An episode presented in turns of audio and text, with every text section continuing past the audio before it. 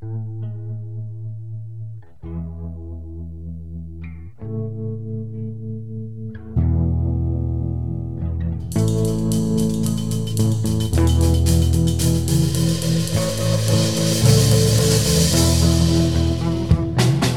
there, welcome to Motorcycles and Misfits. Not at the recycle garage. Coming to you from PDX. Airport in Portland, Oregon. No, PDX is the airport, Nak. Well, yeah. Nak. What? These people. No, no, we have not been drinking. Seriously. Hey everyone, so we have just spent a long weekend together here at the One Moto Show in Portland. Uh, with you tonight, you got me, this is Liza. Next to me, we've got Mikey three time. Hello. We got Naked Jim. We got the Bigler. Ring, ding, ding, ding, ding, ding, ding, ding, ding, ding, ding. And Miss Emma. Hello, darlings. and, and a remnant of Nak. No, no, she wants another uh, strawberry dildo. Please. And uh, Thank you you, know, dear. I'll take another lemon drop, please. Thank you. Say hi, Nak. He's pooping. And uh, we're, we are sitting here at a restaurant having our last meal. Uh, Don't boy, say like that. We're about to go on a plane. You can't say this is our last meal, man. That's not cool. y'all, this has been uh, a long, great weekend. It's been a wild weekend, but Yeah, what a it's a great lot experience. So, um, for those who first time here, uh, Bagel, Emma, and Mike, do you guys want to kind of walk us through what the one Moto show experience is like? What do you think, Mike? I shared a room with Emma. Yeah, we spooned. we, we, we actually spooned. He, Who he was the, who was the big spoon? Uh, I was a big spoon. Mikey was a little spoon. But no, the thing that is, Mikey gotta come no, the thing is, the thing is with Mikey. The thing is, you know, he looks like Vin Diesel, but he's actually quite cuddly and soft. He's, it, it was like being in bed with a large teddy bear. That's true. You know, it's very nice. All right, back to the one show. Bagel, what did you think first time there? I thought it was absolutely fantastic. Um, the the variety of bikes that were there, um, from literally bikes that were like 116 years old to brand new bikes, um, custom, original, restored, stock, modified, crazy, wild, uh, just amazing art pieces. Scooters, darling. And scooters. Scooters. There were scooters there, which was fantastic too, uh, and some really cool scooters. I was very, very impressed. Emma, can you describe the building it's in? Yeah, I mean, it's a, it's an old pickle factory. It's kind of derelict, actually. I Where mean, it's, crimes happen. Yeah, it's it was kind of like a crime scene. It's one of those buildings that if you squint one way, it's a very nostalgic piece of American history. On the other side of the coin, if you squint the other way, it's a complete dump. But it was very atmospheric. It was a lot of wide open spaces, two levels, lots of there were big rooms, there were little rooms, little nooks that you can kind of explore. There were dark areas and light areas. A very interesting building. It, uh, it looked like they used to make pickles there. Yeah, Apparently, that is why it was called a pickle factory. Nak. Yes. And the thing I liked about it, there's art on the wall, there's bands playing, there's uh, food trucks outside. And you know what? They weren't like gnarly fair prices. They were it was like three bucks a beer, four bucks a beer. Yeah. Uh, you got some bagels and, and, and uh, sandwiches, you know, three, four, four dollars or something like that. And It's you know, prices. It, I mean, if you want to distill the show down to a couple of sentences, I mean, it's a it's a very authentic, very accessible show. The bikes themselves, although there were some, they weren't all high dollar bills. Um, as you said, the food was quite reasonably priced. The bands were kick-ass. It was it was a complete experience. The art was great. It was a very well run show. Yeah, Yeah. we had a good time. And, and all the vendor spaces too. Lot to see, lot to do. Really, there's a full menu there, I would say. Some bikes get rented for uh, 24 hours, Uh-huh. and then some get rented for a week. So it all depends. I mean, there's a lot of variety on how long people take. All right, hey there. We're here at the One Motorcycle Show, the 10th anniversary edition. and there's a lot of amazing bikes as usual here in Portland. But there's one that's just kind of blowing us all away. It, it's a rabbit hole of a motorcycle. So it's Saturday afternoon. We're here with Jay from Madhouse Motors out of Boston, Massachusetts. Jay, cool man. Yeah, no, I'm glad that you guys you guys stopped and found this bike uh, worth checking out. Yeah. Okay, so describe a little bit, as best you can, describe our listeners what you have going on here for a motorcycle. So this is a 1957 Royal Enfield Indian. Uh, it's Royal Enfield motor. Just the Indian badges are just branding. Royal Enfield bought the name. Um, that I built a little bit as kind of a, a playful challenge to myself. Um, last year I built a BSA which started with a pull start. I've never seen a bike that had started with a pull start. Right. And so after that I was like, oh, what else can I do to kind of push myself? And so I'm thinking one night I've never seen a bike with a gas pedal. Right. Yeah. And there's a reason for that. It's dangerous. It's a little bit stupid. So uh, I wanted to take yeah, it's typically where your brake is. Yeah. Yeah. So we'll make it a gas pedal. So exactly. Yeah. Excellent. Um, I like that. And so I wanted to build a bike with a gas pedal. So I got really kind of, uh, I don't know, fired up at the idea of this. And so I built this bike that works with an internal tank shift, Mhm. a left hand clutch. So you pull in the clutch with your left hand. Right. You shift through a channel that I cut through the tank. Yeah. And you give it gas with your foot It's all. when letting the clutch out. The whole thing is pretty amazing, and we'll put some pictures on the podcast. But Emma, when you know when you kind of came up on this bike, you could tell what this what the original bike was immediately. I what jumped out these- at you? I remember these bikes as original pieces, and the thing that's amazing about this machine is just the level of customization on it. It's it's it's everywhere. You have been everywhere on this bike. Yeah, I mean, what what I kind of got obsessed with at one point was trying to make each part of the bike a conversation piece in itself. So if you're only looking at a sliver of it, have it be a sliver that your eye is attracted to. But my main thing was kind of just to have fun. Um, And not have a bike that's too intimidating. Oh, I don't want to scratch it. I don't want to drop it. Right. I need to get fancy chrome. I'm just like, I, I don't really care. I just want to have something that I can giggle about while I'm making it and then push myself. Well, I'll say you seem like you're a bit of a masochist because just the linkage from the shifter down looked like that was just Oh, it was- crazy. Just that one piece of it. yeah, that was one of the hardest parts. the If, if we can talk about the linkage, you see, to me as a builder, this bike, what it encompasses, it, it's urban art, but it goes beyond urban art. So let's just consider the linkage that's within the tank. What you've done is you've cut a section out of the gas tank, but here's the master stroke. The plate that the linkage sits in, you've actually recessed into the tank, so it's flush. And that to me, that is what raises the level of the build. Nine times out of ten, people have just put the plate on the top, but this is actually within and flush with the top of the tank. It's wonderful. Uh, I, I appreciate that. Actually, doing the tank and the linkage was the hardest part of the of the entire project. Um, when I cut the channel for the tank, the, the actual tank of this is probably 20 gauge, and I, being a little paranoid, put in a piece of quarter inch stock.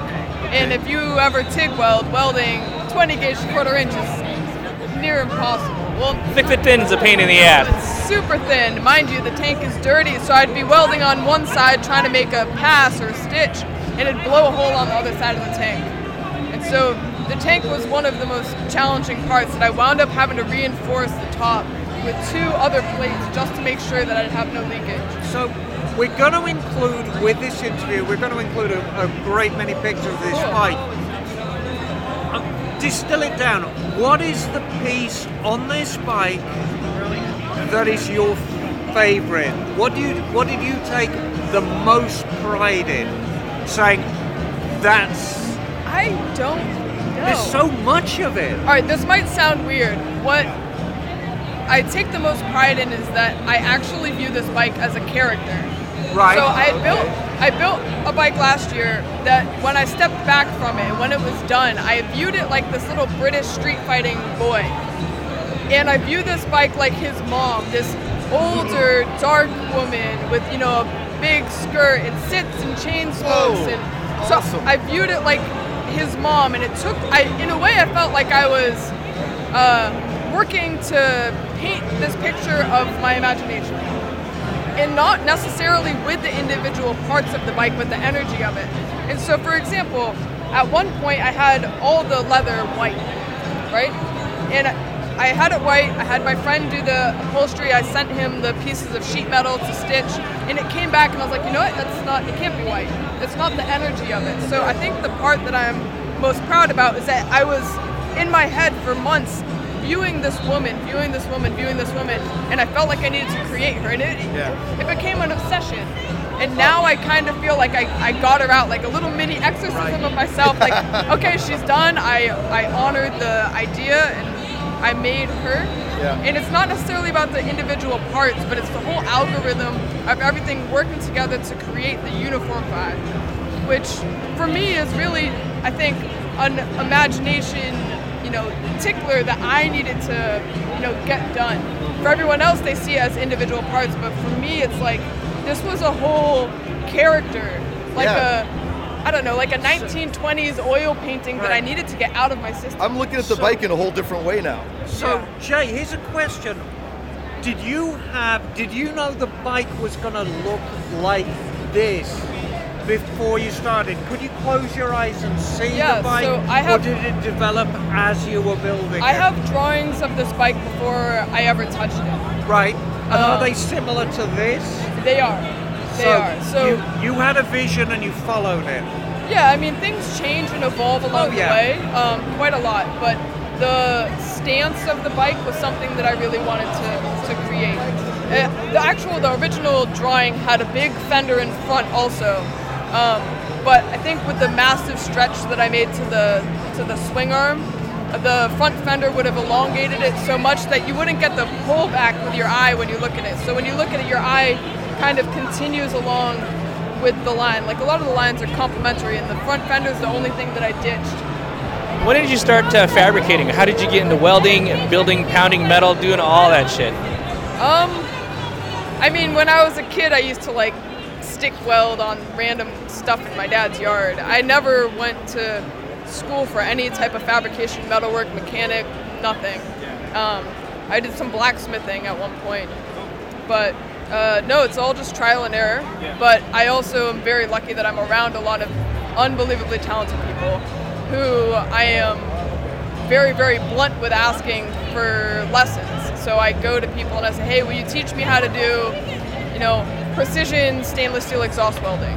Yeah, a lot of the times people are like really happy to tell you, like, yeah, you want to learn some new stuff, I'm going to teach you because they're, they're really into that, right? Like, To learn from people. I love to learn from people. So uh, I So I- reach out all the time.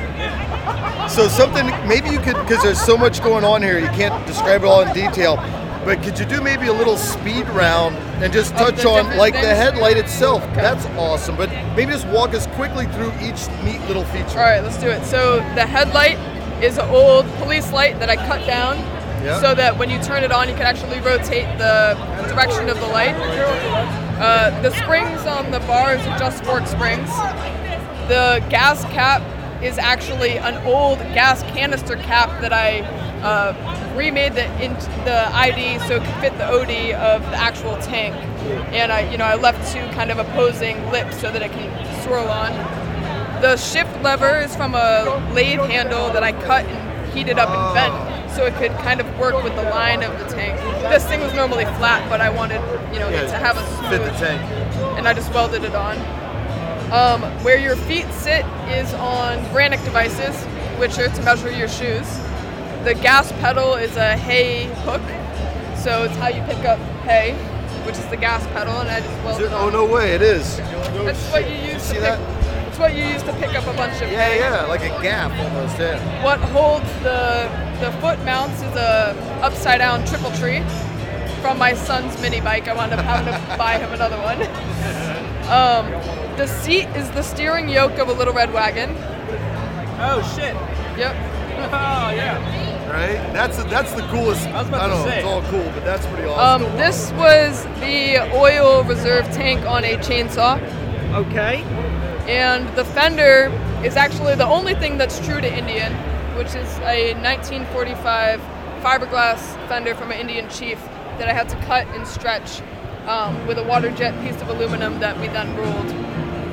And the taillight is a vintage egg slicer. Hold on. Say that one more time. The taillight is an egg slicer.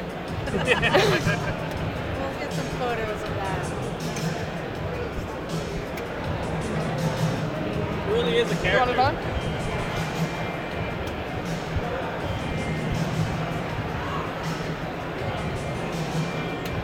It really is a character.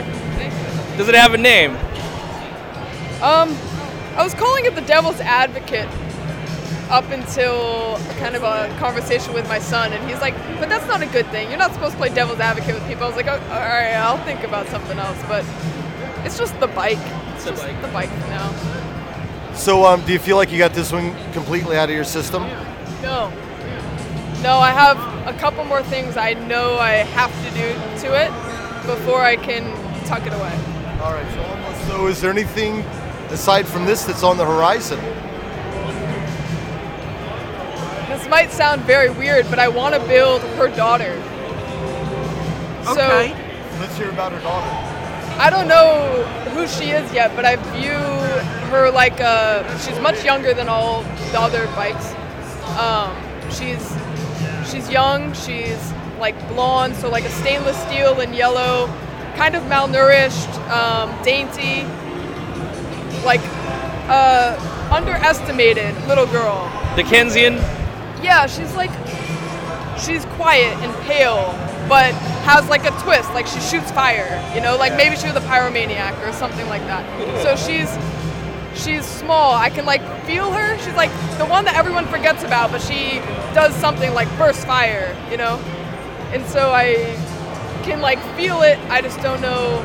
I know what bike I'll build her on, but I don't know what I'm doing yet. Okay. Would it be fair to say like the theme for now is family? Is if it's a general thing? Uh, it's a it's a series of, of rambunctious family of bikes. It's like, it's like a triptych uh, art piece, I guess. You got if if, you're, if it's a third one's Yeah. coming out. Yeah, I view it like a I'm I'm building a I don't know. It's a series. It's a little series of bikes. Cool.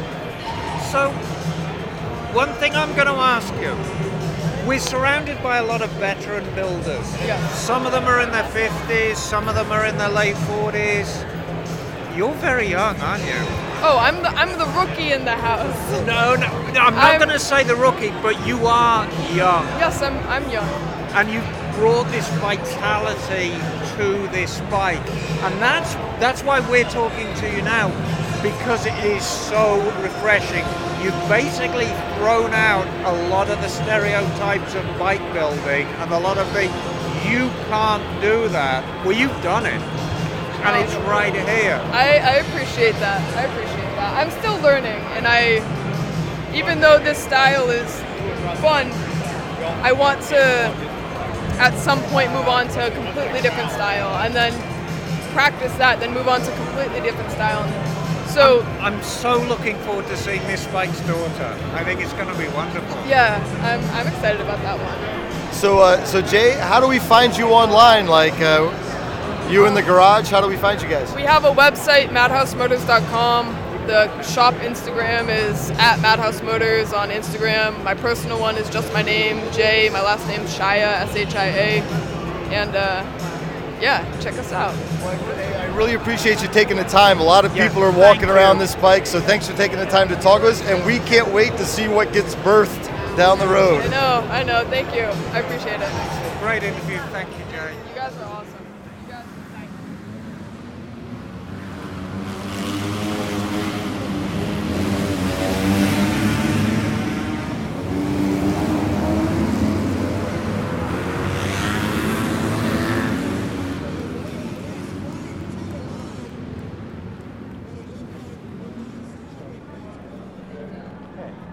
All right, so uh, tell me your name Uh, my name is Dan Green. and uh, where, what, what do you, who do you work with, Dan? Uh, I work with uh, Cake. We are a Swedish electric uh, motorbike company. Swedish Electric. Yeah, based Wow. out of Stockholm. Oh, very cool. And uh, you have a couple of bikes here at, at the one show. Uh, tell us about them.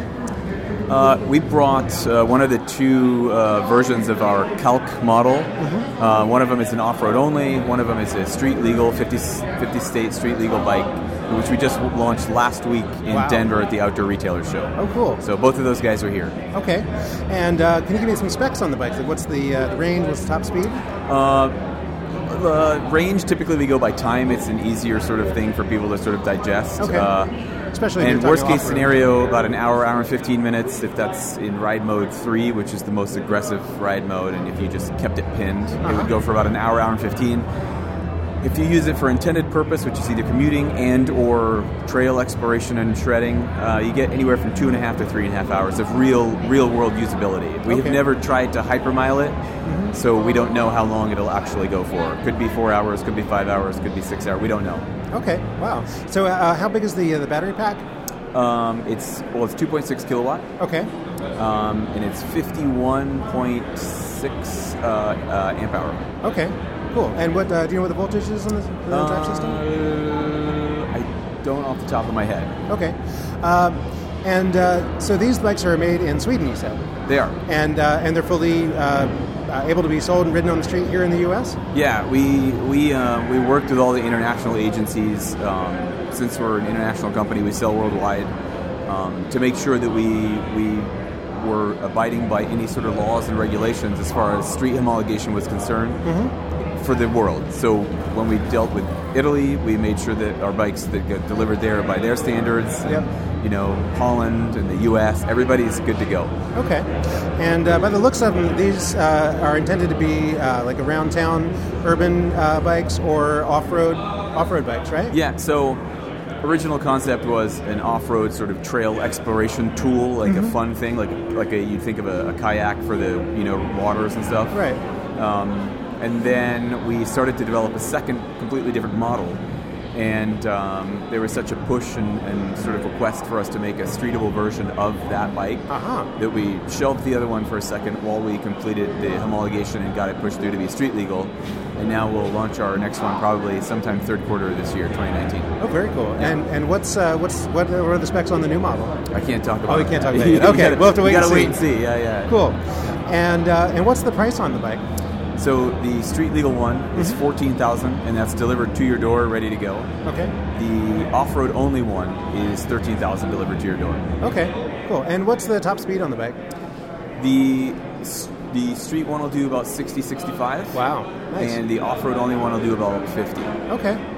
So they geared a little differently for Yeah, we we we tried everything during the development processes, and, and honestly, 50 miles an hour on off-road trails is plenty, and it Oh, gets yeah. there really quick if No you're doubt. in, you know, with the electric motors. Nice. Um, and then the street one, we just made it a little bit sort of easier and manipulated the uh, controller a little bit so that it's not as torquey. Because an electric motor, as opposed to an internal combustion engine, they don't know any different. So Right. it's not like just slap a smaller chainring on the back and it'll be slower to accelerate but have a higher top speed.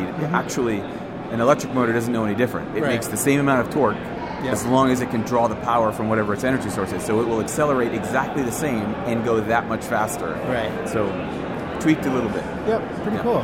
And and the the look of these bikes is really really clean. Um, they're they're all done up in white and uh, and, and uh, with a little bit of color accent. Yeah. Um, and the look seem it looks very much like a trials bike. It's very minimalistic, very sleek. Um, I, I really, it's a very very very nice look to them. I have to say. Thanks. Yeah. We uh, we kept it really simple. There, we, we wanted to be as as simple and easy to use uh, as possible. Um, there's relatively no maintenance on them, Mm-hmm. um, and you, no special tools required for any maintenance that you do want to do. Yep. Um, so, and the way that they they're more of like a bicycle up rather than a motorcycle down type Right, of design. right. And we actually started from like from scratch. We took we knew the electric drivetrain that we were going to use, and we literally built for functionality around that. Very nice. Wow. And uh, and how how long ago did the company start developing this bike? Real Really, really, um, probably about two years, through two and a half years ago. Okay. Um, but like, it's been a probably a four-year process in total, about four years now, Mhm. um, with lots of sort of like just accumulating knowledge of what already existed on the market with everybody, like all the other brands that were out there, to get an idea of what existed and what was missing, and then what we wanted to do, Mhm. and then we built ours sort of based on that knowledge and all of our sort of collective collective know-how. Okay, cool. And uh, anybody who's been involved with electric vehicles knows that the the crucial component of an electric vehicle is the battery. Yeah. So tell me a, bit, a little bit about the battery. Uh, who who is the cell manufacturer? How's it put together? Uh, how, did, how was the development process? Be curious We- to know more about that. Yeah, yeah. We um, we use a very standard 18650 cell, which Okay. is pretty much common across the board for any type of like EVs. Um, they've got a great uh, they got great capacity and, and output and uh, stability as long as they're you know made by good manufacturers and all from the same batch. So. It's a proprietary battery for us. We use cells from one of the three main manufacturers, Panasonic, LG, and Samsung. Yep. On any given day, one of them is the leader of battery technology at the time. Okay. But they're pushing so hard, you know, refining and refining and refining the, the, the cell technology that, like I said, on any given day, it's one of them. So Mhm. we always mandate that they're from the same batch. We use our connectors, our weld specs, our battery cell holders, everything, our our container, everything. Yeah. Um, so we haven't had any failures or anywhere close to it in our batteries. They are, as far as I'm concerned, the, sa- the safest things on the planet. Nice. So and so these this is standard proven technology. Yep. And the, the pack is your own design though, right? Yeah, yeah. Cool. Um, we use uh, the way that they them. It's a four. I think we use a 14 by 12, uh, and the battery itself is uh, self-contained. And then we have the battery management system is also attached, piggybacked onto that uh, battery housing. Yep. So it takes care of everything, prevents thermal runaway. Nice. Really, really tight and secure. Very cool. Yeah. Excellent. Well, that's that sounds like a really good product, and um, hoping to see some of those out on the street soon. Thanks, man. Yeah, we, we hope. yeah. Do you have any specific markets that you're targeting to, to start with? No, we're sort of a, we're direct to consumer. Oh, We're- really? We're Oh, okay. online sales, so if you it's it's a simple process too. If you go on the page, there's a little green button that says Buy Now. Mhm. Click that. It's a two hundred dollar down payment, and then it'll take a couple of months before delivery starts. Mhm. And when your bike is ready to be delivered, we'll contact you again. At that time, we also have we'll present you with a, a payment plan. We go through a company through called Affirm for financing. Yeah. So you've got that squared away as well. Really simple. We make it as easy as we can for the customer. That's like great. If they want one, we want them down. Nice. And now, one thing though that, that a lot of people are going to think is that, oh, well, if I'm buying a bike through mail order, well, where am I going to take it to get it fixed? I mean, there's no dealers, there's no shops that know these things. What'll I do if there's a problem? So while we are direct to consumer, we are setting up uh, what we call cloud retailers. So those are shops that either buy bikes in batches of 5 and then they can sell directly at the showroom floor, and they can also operate as a service center. Interesting. The second one is a, a Category B retailer where they have one bike which serves as their show bike, demo bike, and any sales they generate, they get a commission off of the sales that they generate directly through them. Okay. Again, they can also be set up as a service center. So we're literally in the process of doing that. We've got about 10 right now or 12 online for the US. Uh-huh.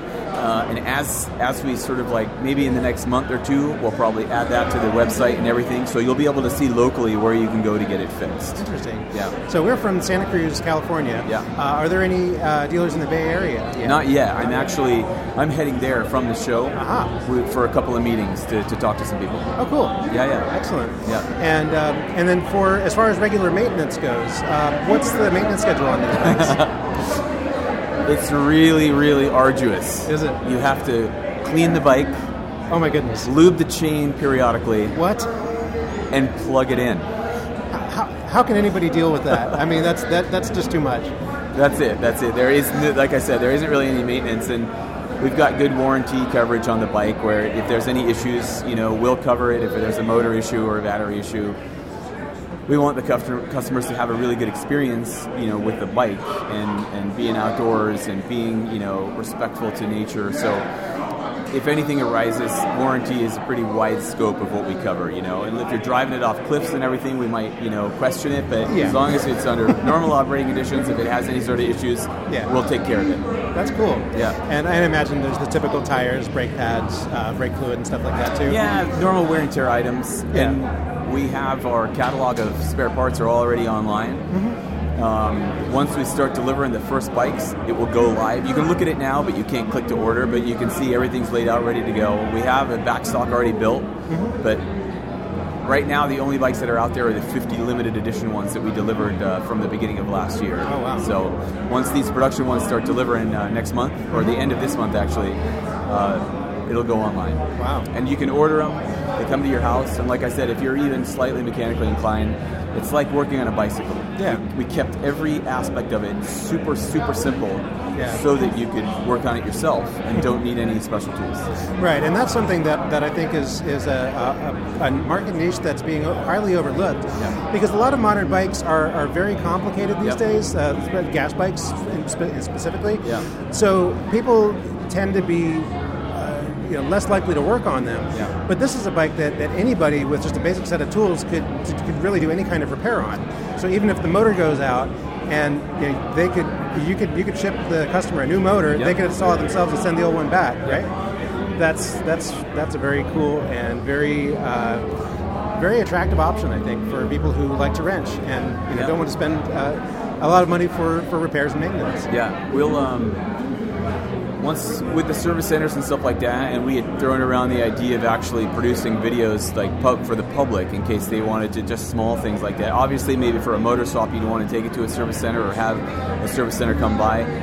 We've we've also sort of been in talks with a company called VeloFix. They're a sort of concierge um, bike repair. Yep. They have vans that travel around. They'll come to your house, work on it for you, and that's the, the best option is for us too because they're so simple. They're basically like bicycles, but you know we're swapping out a motor is a little bit more time intensive. You know, it takes an hour maybe. Yeah. But it's it's nothing special. It's just the sort of like the getting in there. Yeah. know? And it's it's going to be easier and quicker than, than uh, any gasoline Oh motor. yeah. So I don't know. Like, I mean, that's an hour for uh, like from look standing next to the bike with, like I said, relatively little, you know, mechanical experience to having the motor swapped out and you're ready to go again. Yeah. So it's really, really simple. Yeah, that's very cool. Yeah. And I, I, I, as, as a wrench my, wrencher myself, that's uh, that's a very appealing option. Yeah. Yeah. Cool.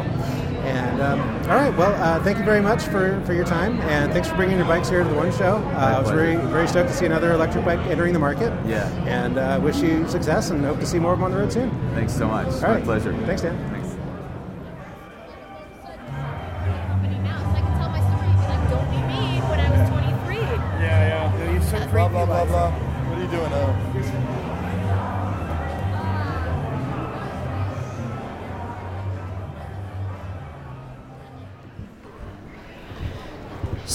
Mentioned there were a lot of bikes there to see. Um, one of the highlights for me, um, they had the custom mini bikes. And I didn't know what to expect. This is uh, similar to the bikes that we bought, the electric ones, but these have the little pull start. Um, did you all have a chance to take a look? And, and I'm wondering if you guys had picked your favorite. Uh, I think I think pretty much almost everybody's favorite was the uh, the Muff Diver. That's. The 70s one with, the, uh, with a lot of sparkle paint and the uh, layered paint and the lace pattern and the marijuana leaves on it, and it's got the fuzzy seat.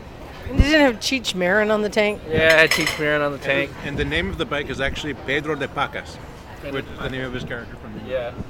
And uh, it looked like a, a 70s uh, m- miniature version of 70s chopper with the the two level seat with a high back with uh, lights all down the back. all the way down the back, candy flake paint. Yeah. Absolutely spectacular That build. paint job was worth more than the bike. Oh, absolutely. Kind of thing. Well, I'd say that, I think that was that was the one mini bike you really couldn't tell what it started out as. When you looked at all the other ones that were all really cool, some were simple, some were more intricate, but that was the one where you're like, what did they even start with? So they whoever did that one, they put some time into Oh, yeah. that one.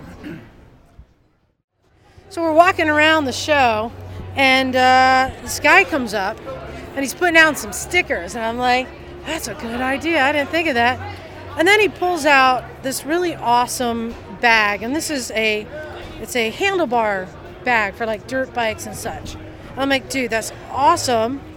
And we started talking. Turns out we've got Harold from Giant Loop. Say hi to everybody. Hello, hello. So, if people haven't heard of Giant Loop, I have. So, and I'll tell you how I know about Giant Loop. When I did the Chickistan trip two years, a year and a half ago, a bunch of the women on the trip said, Hey, does anyone want to go in on some of these bags? They're really awesome. It's called the Giant Loop. And I'm like, What? so I went to look it out. And I'll let you explain what it is, but a bunch of the women on the trip had these giant loop bags that they could take and put onto any bike. And they put them onto our little CB 150s, and they worked out great. So, can you describe, first of all, what the giant loop bag is? Ah, that's great. So we started 10 years ago, and um, I, I think our primary contribution was that we pioneered this horseshoe-shaped saddlebag design, and so it's very universal and fit, and it keeps the weight of your gear very close to the bike and very stable on the bike, and uh, so that's where we started 10 years ago, and yeah, now we have a whole soft luggage line, and yeah. So, you said it's like horseshoe, and it goes basically like from the foot pegs, right?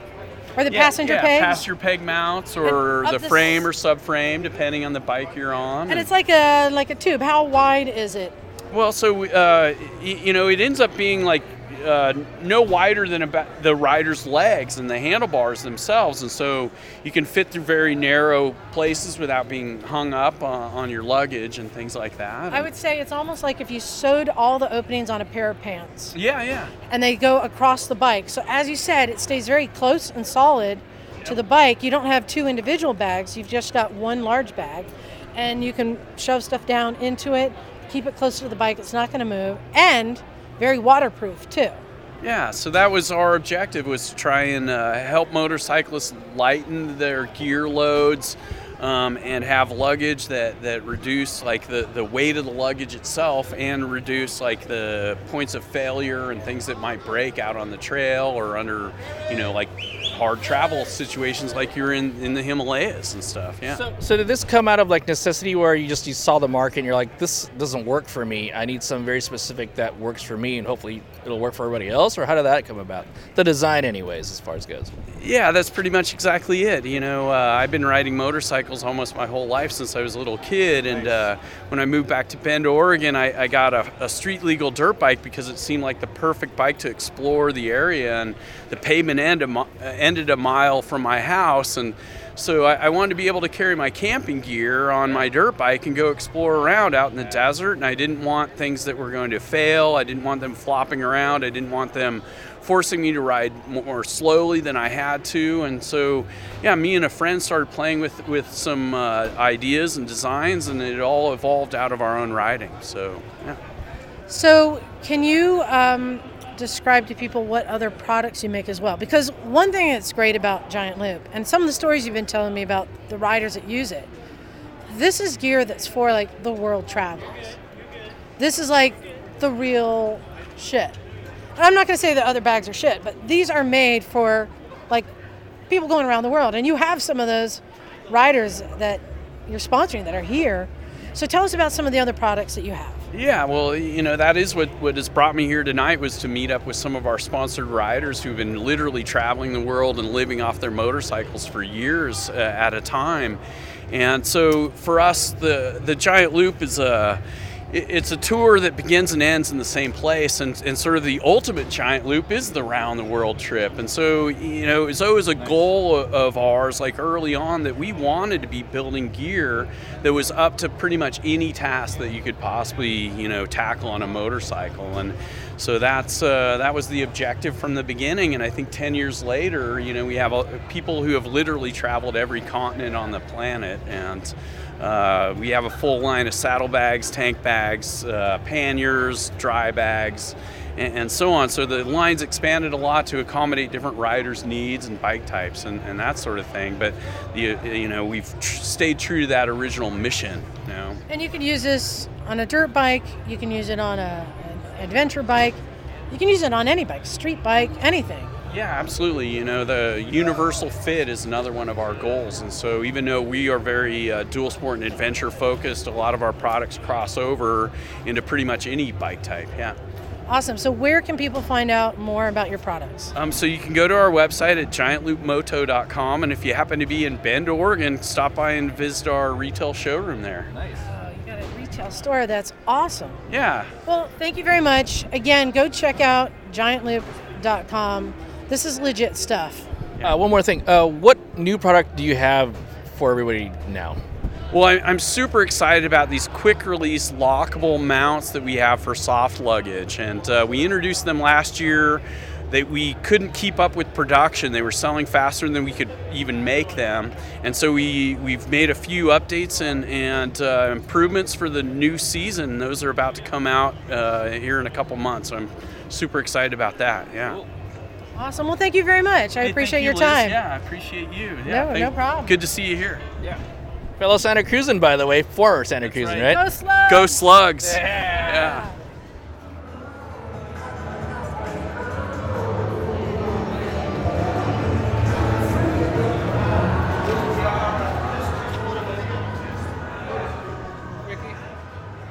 Hey, welcome to Motorcycles and Misfits at the One Show. Uh, earlier during the week, a fella gave us an email regarding this thing that he was doing. What was it called again? Uh, the what was it called? Highway to Health fundraiser rally.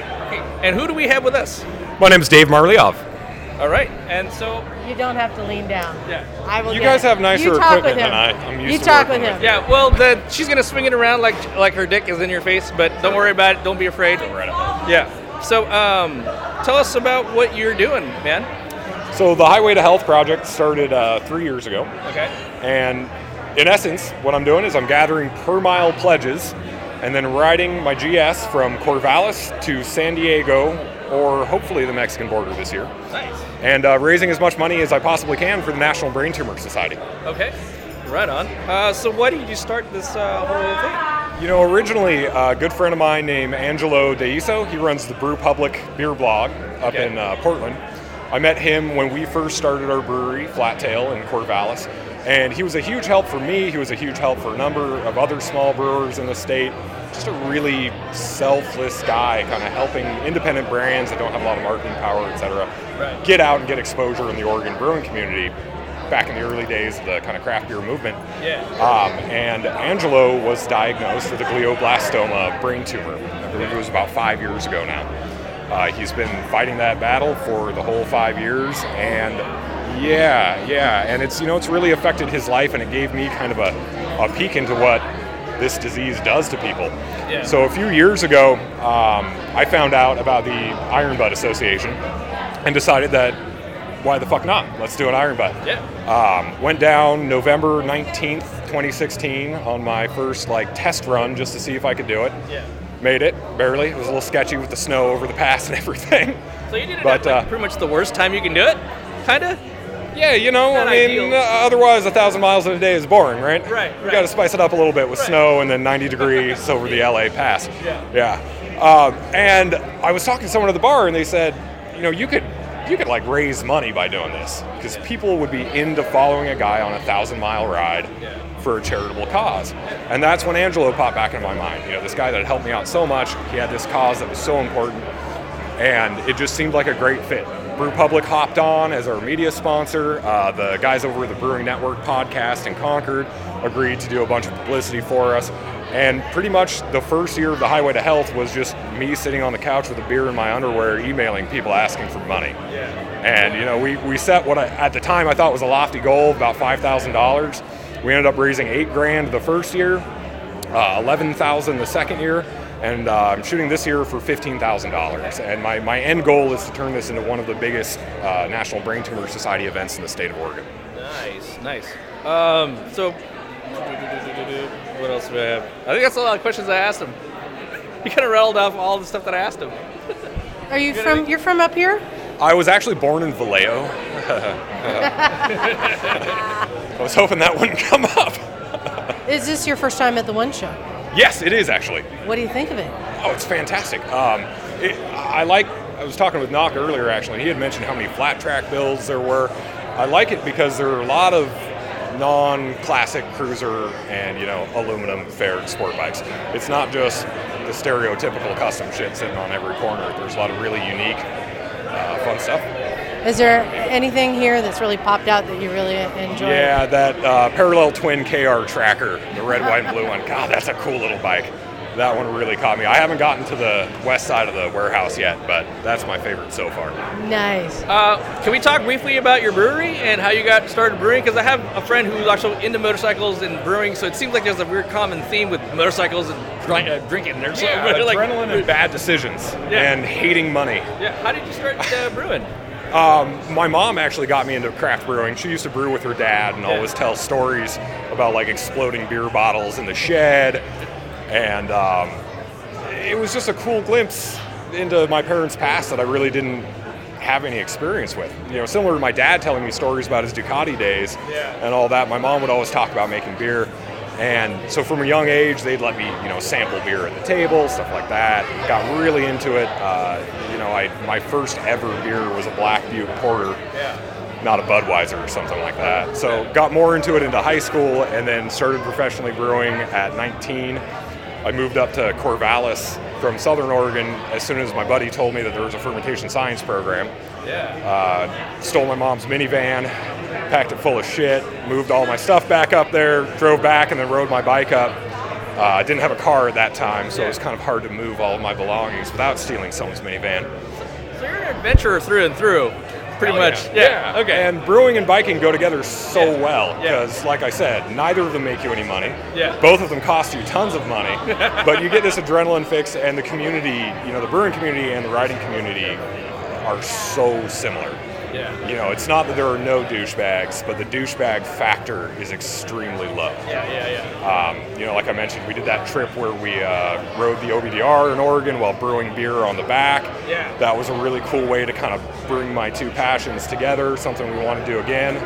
You know, maybe you guys can join. Liza can keep from crashing on that KLR of yours. Yeah. So what is it like? You, you do a run and you just brew beer on the run? Yeah. So, uh, I mean, what we set out to do was a lot more complicated. We were supposed to have kettles and actual grain and hops and cameras and everything. And then my two buddies on F800s, who were supposed to be the equipment mules, bailed the day of. Yeah. So we ended up chewing up oatmeal and spitting it into a silicon pot Yeah. and then boiling it with a, an MSR pocket rocket and fermenting it inside of a Rotopax strapped to the back of my G650X. That's real biker shit, man. Yeah, I was going to say you, you crashed. The beer was safe, but you got yourself some nice juice at the end of it. To make it better, the beer, after making it all the way through 450 miles off road across the state of Oregon, strapped to the back of a motorcycle, over carbonated on the back of my other bike on the way down to the radio show where it was supposed to be announced, Yeah. and then exploded on their $12,000 mixing board. And, and just so people know, do you usually masticate in the making of your beers? There's always a little bit of me in everything I make. hey, what's the name of your brewery so people can Uh, go Flat check Tail Brewing Company in? Corvallis, Oregon. Yeah, you have a brewery in, in Corvallis. Yeah, we've got a big full service pub. Nice. All that there. Awesome. And for people who want to find out more about. And If you're interested in donating or helping out with a charity, please email me at highway to health fundraiser at gmail.com. Perfect. Thank you so much. Absolutely. Thank you Yeah, guys. thank you. Right. No, you're the good racing. Yeah, the good racing's starting now. How's it been so far, Jim? It's been fast. The track's fast. There's a lot of fast guys out here, uh, especially in the hooligan event. Um, yeah, very competitive. This is raw racing. I mean, there's hot oil. You can smell race fuel. There, it's there's been, cold there, as fuck. There's been lit gas on the track just about every race. Wow. Yeah. Can you describe for our listeners what the track looks like here? It's dirt. It's dirt. It's hard packed dirt. Yeah, it's hard packed clay in between concrete barriers. Yeah, so it's yeah, so hard packed clay. It's cold. Um, yeah, it's fucking it's just fast and dangerous.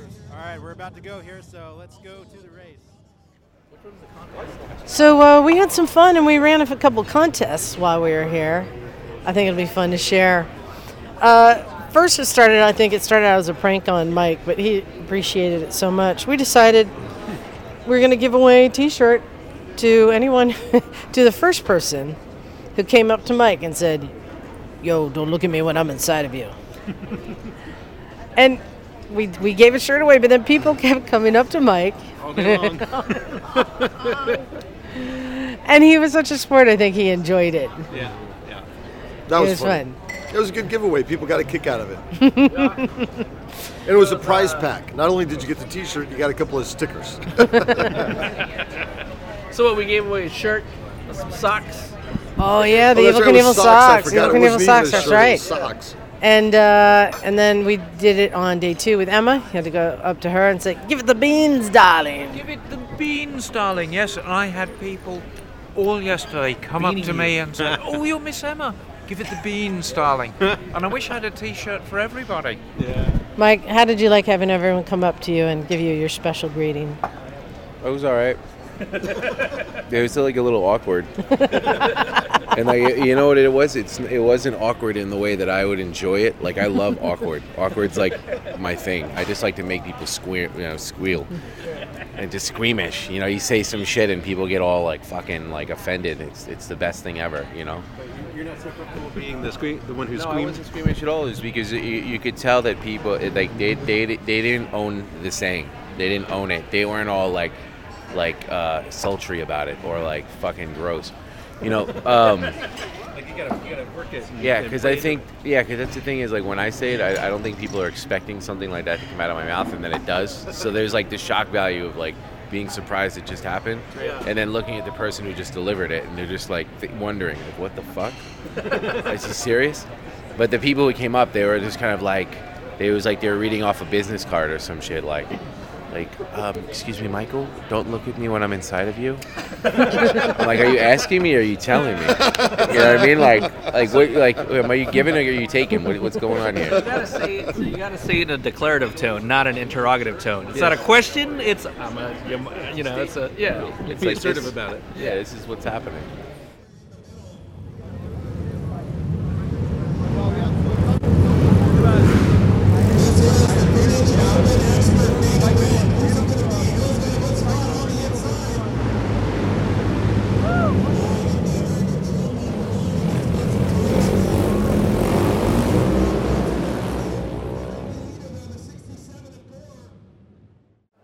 Here at the One Show, we're over by the Twisted Road booth, and I saw a display last night.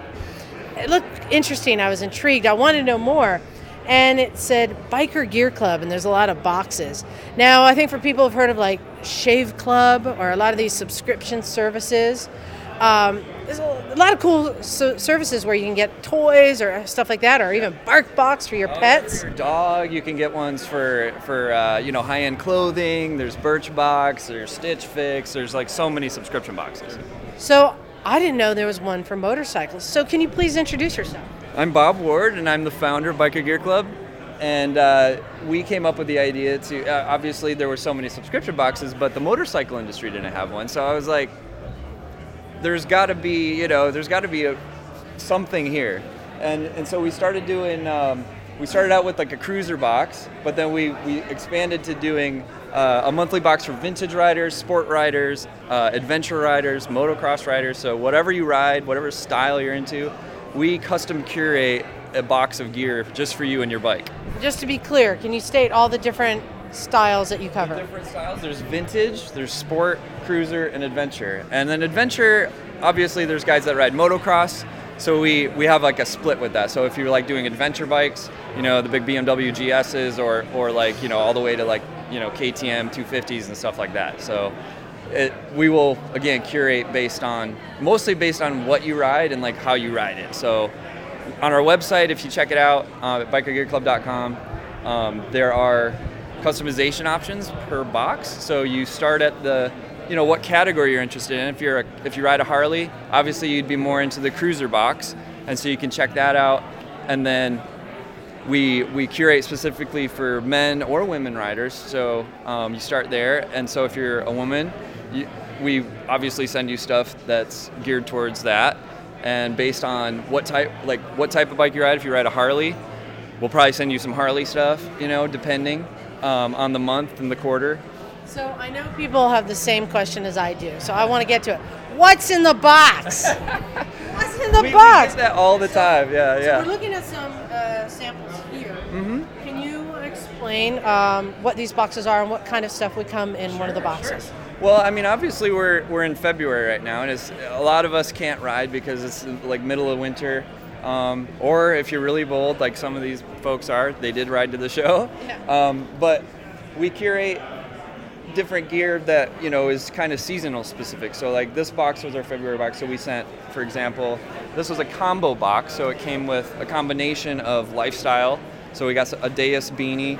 Um, we've got a really nice Gerber uh, pocket knife. You know, real, yeah, one of the handiest tools you could really ever have on you.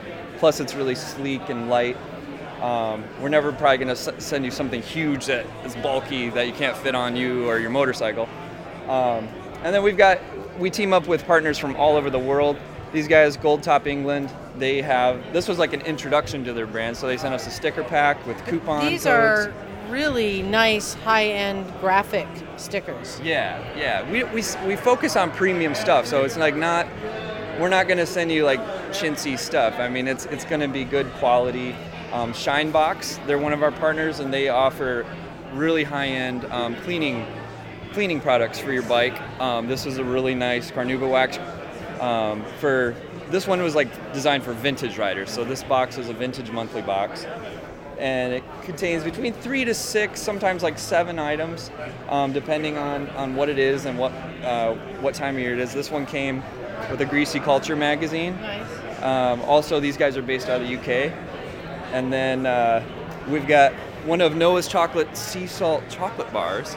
So this is something special for you know Valentine's Day. We like to include like you know certain holidays. Halloween we sent out Death Wish coffee, which was like you know pretty badass biker style coffee, but primo. Um, a Roland Sands shirt. This one came with. Yep, RSD is one of our partners. Uh, and then yeah, the Greasy Culture wall calendar to, to count down the days till warm riding season starts again. You know, and these are these are actually hard to come by nowadays because everybody's so digital.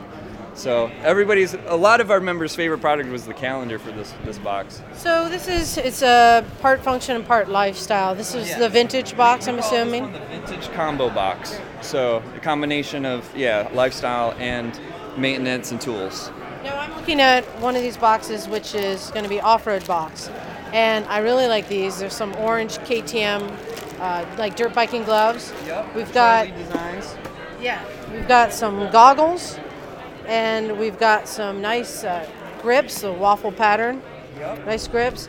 Uh, I like this. We've got a spanner wrench. This is a metric combo wrench for axles. I'm guessing axle nuts. and that's bike specific. So this this member obviously had a specific bike model and year, and we actually curate to that too. So to that degree. For the right size for our axles. This is great. Yeah, it's it's tricky. Moto Fox hat, nice. And uh, you got some more chocolate and a koozie. And is there something special in here? Oh, this is this was a lot of our partners. They'll send a you know like a postcard or stickers to, or coupons that are exclusive to just our members. So cool. Um, so yeah, it helps helps us promote them and get get our members you know introduce them to a new brand that they might not have heard of otherwise, and then they can check out their website um, and hopefully you know help support the brands that we support. So that's cool. You have actually exclusive brands that you can't really get anywhere else, uh, anywhere else without you know, Yeah. subscribing. And some of our, our partner brands will actually create exclusive items just for Biker Gear Club members. So, and we did just launch a vault, which is brand new. We're calling it the vault, um, which includes you know some extra items um, that you know if we get we get things in bulk, obviously to pass on 30 to 50 percent savings to our members, and we'll end up with some extra things, and those go into the vault. And if you're a member, you get an additional discount on the items in the vault. So, and that's just like our online store, essentially. All right, the next burning question. How much does it cost? Ah, well, it's only $59 for the monthly box, plus shipping and handling, um, which we we share in the cost with our customers, so it's like a flat rate. Um, and then for our quarterly box, which ships out every three months, which is a little bigger, and you get about seven to 12 items, um, that one, which is there's an example box right there, would would run you $169 per every three months.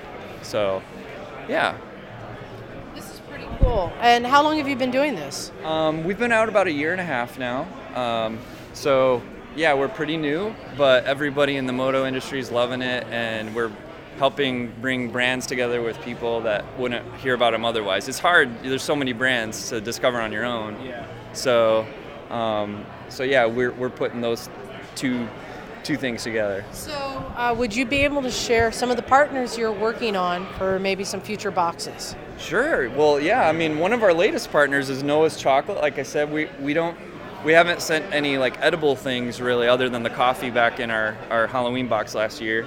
Um, so that's something new we're working on with Noah, and he's awesome. He's a he's a biker. He makes chocolate bars that are super primo delicious. I don't know if you've had one here, but he's walking around the show and passing out chocolates and coupons and stuff. Um, so definitely try one. But he's one of our latest partners. Um, Deus, Deus Ex Machina, based out of Venice Beach. Actually, we're from Los Angeles, so they were one of our partners we're working with. Um, as you see here, Fox Moto. We've got over here on the table behind you, um, one of our latest lifestyle partners is Trip Machine, and they're based out of India. So they're um, they're a company that focuses on high-end leather products for vintage style riders or uh, cruisers. Really unique, um, unique products that you wouldn't be able to really see otherwise. Um, yeah, so so those are just a, a few, but we're I mean, we've got over 50 different partners that we're working with right now, and it just keeps growing and growing. So It's like a mixtape. Back in the day, we used to make mixtapes for your friends, but this is uh, with, with you know motorcycle stuff. Yes, exactly, exactly. And if you say one more time, how do people find out more?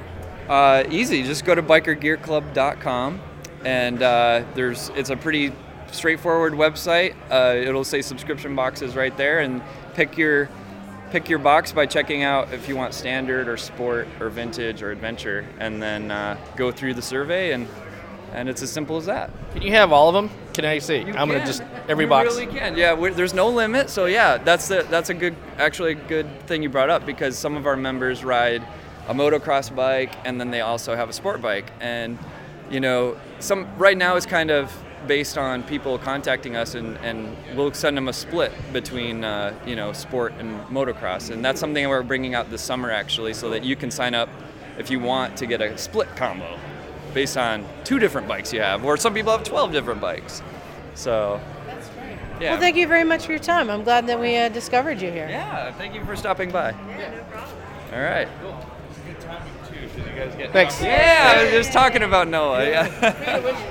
yeah. So what's the story? I heard you ride motorcycles and uh, make chocolates. Yep. So I love riding motorcycles, and um, I teamed up with the Biker Gear Club just to spread happiness. And what better way to do through chocolate? What was your name again? My name is Noah. How do we find you on the internet, online, or whatever? His name is online. I know this is for record for, for crying out loud. So uh, you can find me on rawchocolateman.com.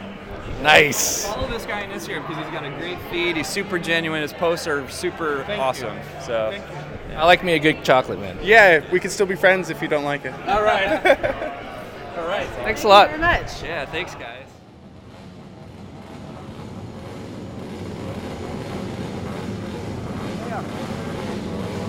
So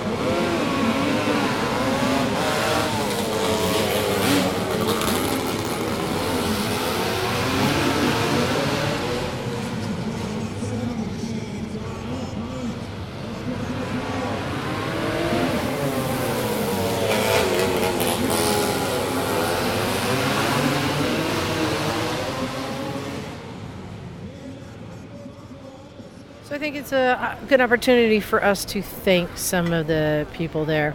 We had a lot of friends. Um, I think first thanks goes out to our friend Austin at Twisted Road. Indeed. Your check. Austin has been a consistent ally to uh, motorcycles and misfits for as long as I can remember. Um, he always lets us dump our stuff at his booth, but you know it's more than that. I mean, Austin is a really cool guy. Twisted Road is really cool company.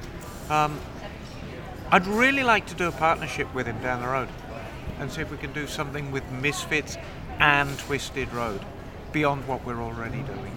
Yeah, so thanks to Austin at Twisted Road. Uh, yeah, he puts up with us, and a lot of times we just hang out there. Even though we scare off his customers. totally. Well, I think you start with, uh, you know, Thor and Tori. Thanks again for another awesome show. You know, it, it just, you know, it's what only the third year I've been, and it gets better every year, and they keep coming up with new stuff, which I think is hard to do. So, uh, you know, Thor and Tori and and they're like they have that, that cadre of, of people that, that they know that help them and you know if it's like be like a bunch of us running a show i wish we could pull it off as well as they do so shout out to Cece. Yeah. Yeah, that was uh, a common thread talking to a lot of people at the event. So well run. Even some of the builders are saying that just their load in went well. The other vendors saying they had everything they needed. That makes a difference. A well run event.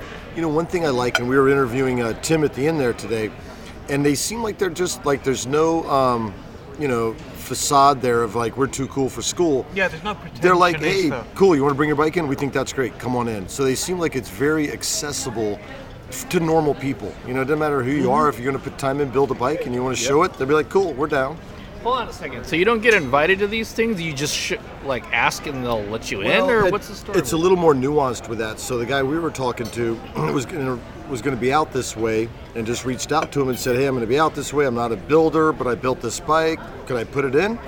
Sure. I, I think they were quite interested in the bike and they wanted to see the bike Yeah. and Yeah. discuss the details just to see if it was something that they would be interested in. But, you know, I mean, there's a place for everything. We go to the Quail, and the Quail is a very legitimate show for extremely high end original and restored bikes. We've seen custom bikes at the Peterson, and again, they're customized to an extremely high standard and a high dollar amount. This, the the whole show, is a mix from real high end stuff to entry level builds, and that's what makes it so great. It's got something for everyone. And I think uh, our other big thanks is going to go out to the listeners. One, for making this possible. We use Patreon money to pay for the visit here. But two, we met a lot of listeners there. And uh, let's see, does anyone remember any of the names? This is like the romper room. I see Steven. I see Dave. I see Mike. See Kenny, Garth, of There's course. Julia. I see Julia. Hi. Jordan. Jordan, yeah. And you know, t- it's, it's, we met so many. If we didn't mention you actually by name. Oh, yeah, and uh, Colin. Yeah, Colin, of course. Did we say Dave? Yeah, we said Yeah, there was a whole bunch. said Uh, Matt? Okay. We had so much fun meeting everybody. That was really cool. So, a big thanks to our listeners. So the only real bummer about meeting those guys is that not we weren't able to actually sit down and have a beer and chat and spend more time with you guys. I mean, it's cool being able to say hi really quickly, but it's like I like sitting down and hanging out and talking and learning people. But I will say to the gentleman, I'm sorry we forgot your name, who flew from Hong Kong by way of India to hmm. come and check us out and say hi. That was awesome. You were definitely one of the highlights of our weekend. So thanks for saying hi, and hopefully you hear this. And if anybody wants to come down and, and spend more time with us and hang out, yeah. come on down to Santa Cruz on a Sunday. Beer that could uh, you- for you to drink and hang out and talk shit with. And we'll buy more. Yep. You got black, you got shiny. Yep. That's it. You're going with two colors, basically, right? You got Basically. black and shiny, right? Yeah, well, the, the only other thing that's that pops a little bit is the brass. Oh yeah, I didn't see so that You've got, you got you got a little bit of brass here and there. And that's Right. it. So, Oh, that's but cool. you're right. I mean, typically there is the, the thing of threes, um, but I, for some reason, I just wanted to keep it muted. All right, we're back here at the One Moto Show. It's Sunday morning. We're wiping the sweep, sweep sleep out of my eyes. No, I had a little hair of the dog. I'm back in the game. Am I? okay, I thought you perked up since So, uh, we had we're here this morning with Tim with Muenstermann Builds out of Chicago, Illinois. Illinois, Illinois. anyway, we're here with Tim at the one, and we're checking out his bike. So, Tim, thanks for joining us. Yeah. And uh, we just got finished checking out his bike. And Emma, in broad strokes, how would you describe what his build is? Um, Tim really sold himself short with this. He said it was a soft build. Tim's riding a 75 CB750. It's a great platform to start with. Um, I'd say it's a cafe race Oh, build. def- definitely cafe. Yeah, yeah. So, Tim, describe what you've done to your bike. You can go into the most minute detail if you want. Sure. So, so when I uh, when I got the 750, it was kind of in shambles, like everybody else gets Right. a bike, right? So, complete teardown. Uh, first time I've ever done a complete teardown on a bike. So, complete teardown, engine out. Um, the only thing I didn't do is like go crazy with the frame and powder coat it and make it nice. I was building something to ride. So uh, this is my first show ever. Uh, first show that I've been to, let alone showing a bike out, right? So, uh, so this is kind of a very unique experience, and I'm being interviewed, which is wild. so this is all just blowing me away right now. So, um, so yeah, I bought this in shambles, uh, and I wanted to give it that aggressive, uh, classic '60s style Right, cafe you've look. achieved Yeah, that. yeah, yeah. So a lot of a lot of internet hunting for pictures and seeing what I liked and what I what I didn't like and what I wanted to stay away from and then and then kind of pushing the boundaries. Like I've I've built some hot rods in the past and stuff like that. So I'm a I'm a I'm a welder is not the right so my welding skills lie in my ability to grind. Right. so Lots so that's, that. there's that's what I am in terms of welder. But you know, it's like some of the stuff I wanted to do, like that tank, right? Exactly. So that, that tank is a really stretched out tank. It's really aggressive. It's really um, uh, uniform, right? It's very uh, uh, has symmetry to it on both sides. So I like that look of a really symmetrical tank. So it doesn't slope down a lot or anything. It's just and it's big and beefy, And it's a big tank, It's yeah. a big, And, uh, beefy that is tank. quite a big tank. Yeah. Well, you're, you're running what five gallons in that? Uh, Six? I think it's I, I think it's five and a half. It's, Yeah. It's I mean it's got a huge tunnel, so it just it's you know it's. It, it, it's a great city bike. Uh, you know, I can ride it for about 45 minutes, and then I need to get Right. off. so, but uh, but yeah, so that, that tank is from the guy at uh, I can't remember his name, but it's Legendary Motorcycles. And you said it, yeah, it was Yeah. out of Texas. Yeah. But what you've done, like a lot of builders, you've drawn in parts from here, from Mm-hmm. here, from here. But you've achieved a very cohesive build. Thanks. Uh, well, I, you know, I had the image in my head of what I wanted, especially once I saw his tank online. Right. Because he hand makes those, and I, and I was like, "Fuck, that's it. That's what I want. I want that, and everything I do on this bike is going to highlight this tank."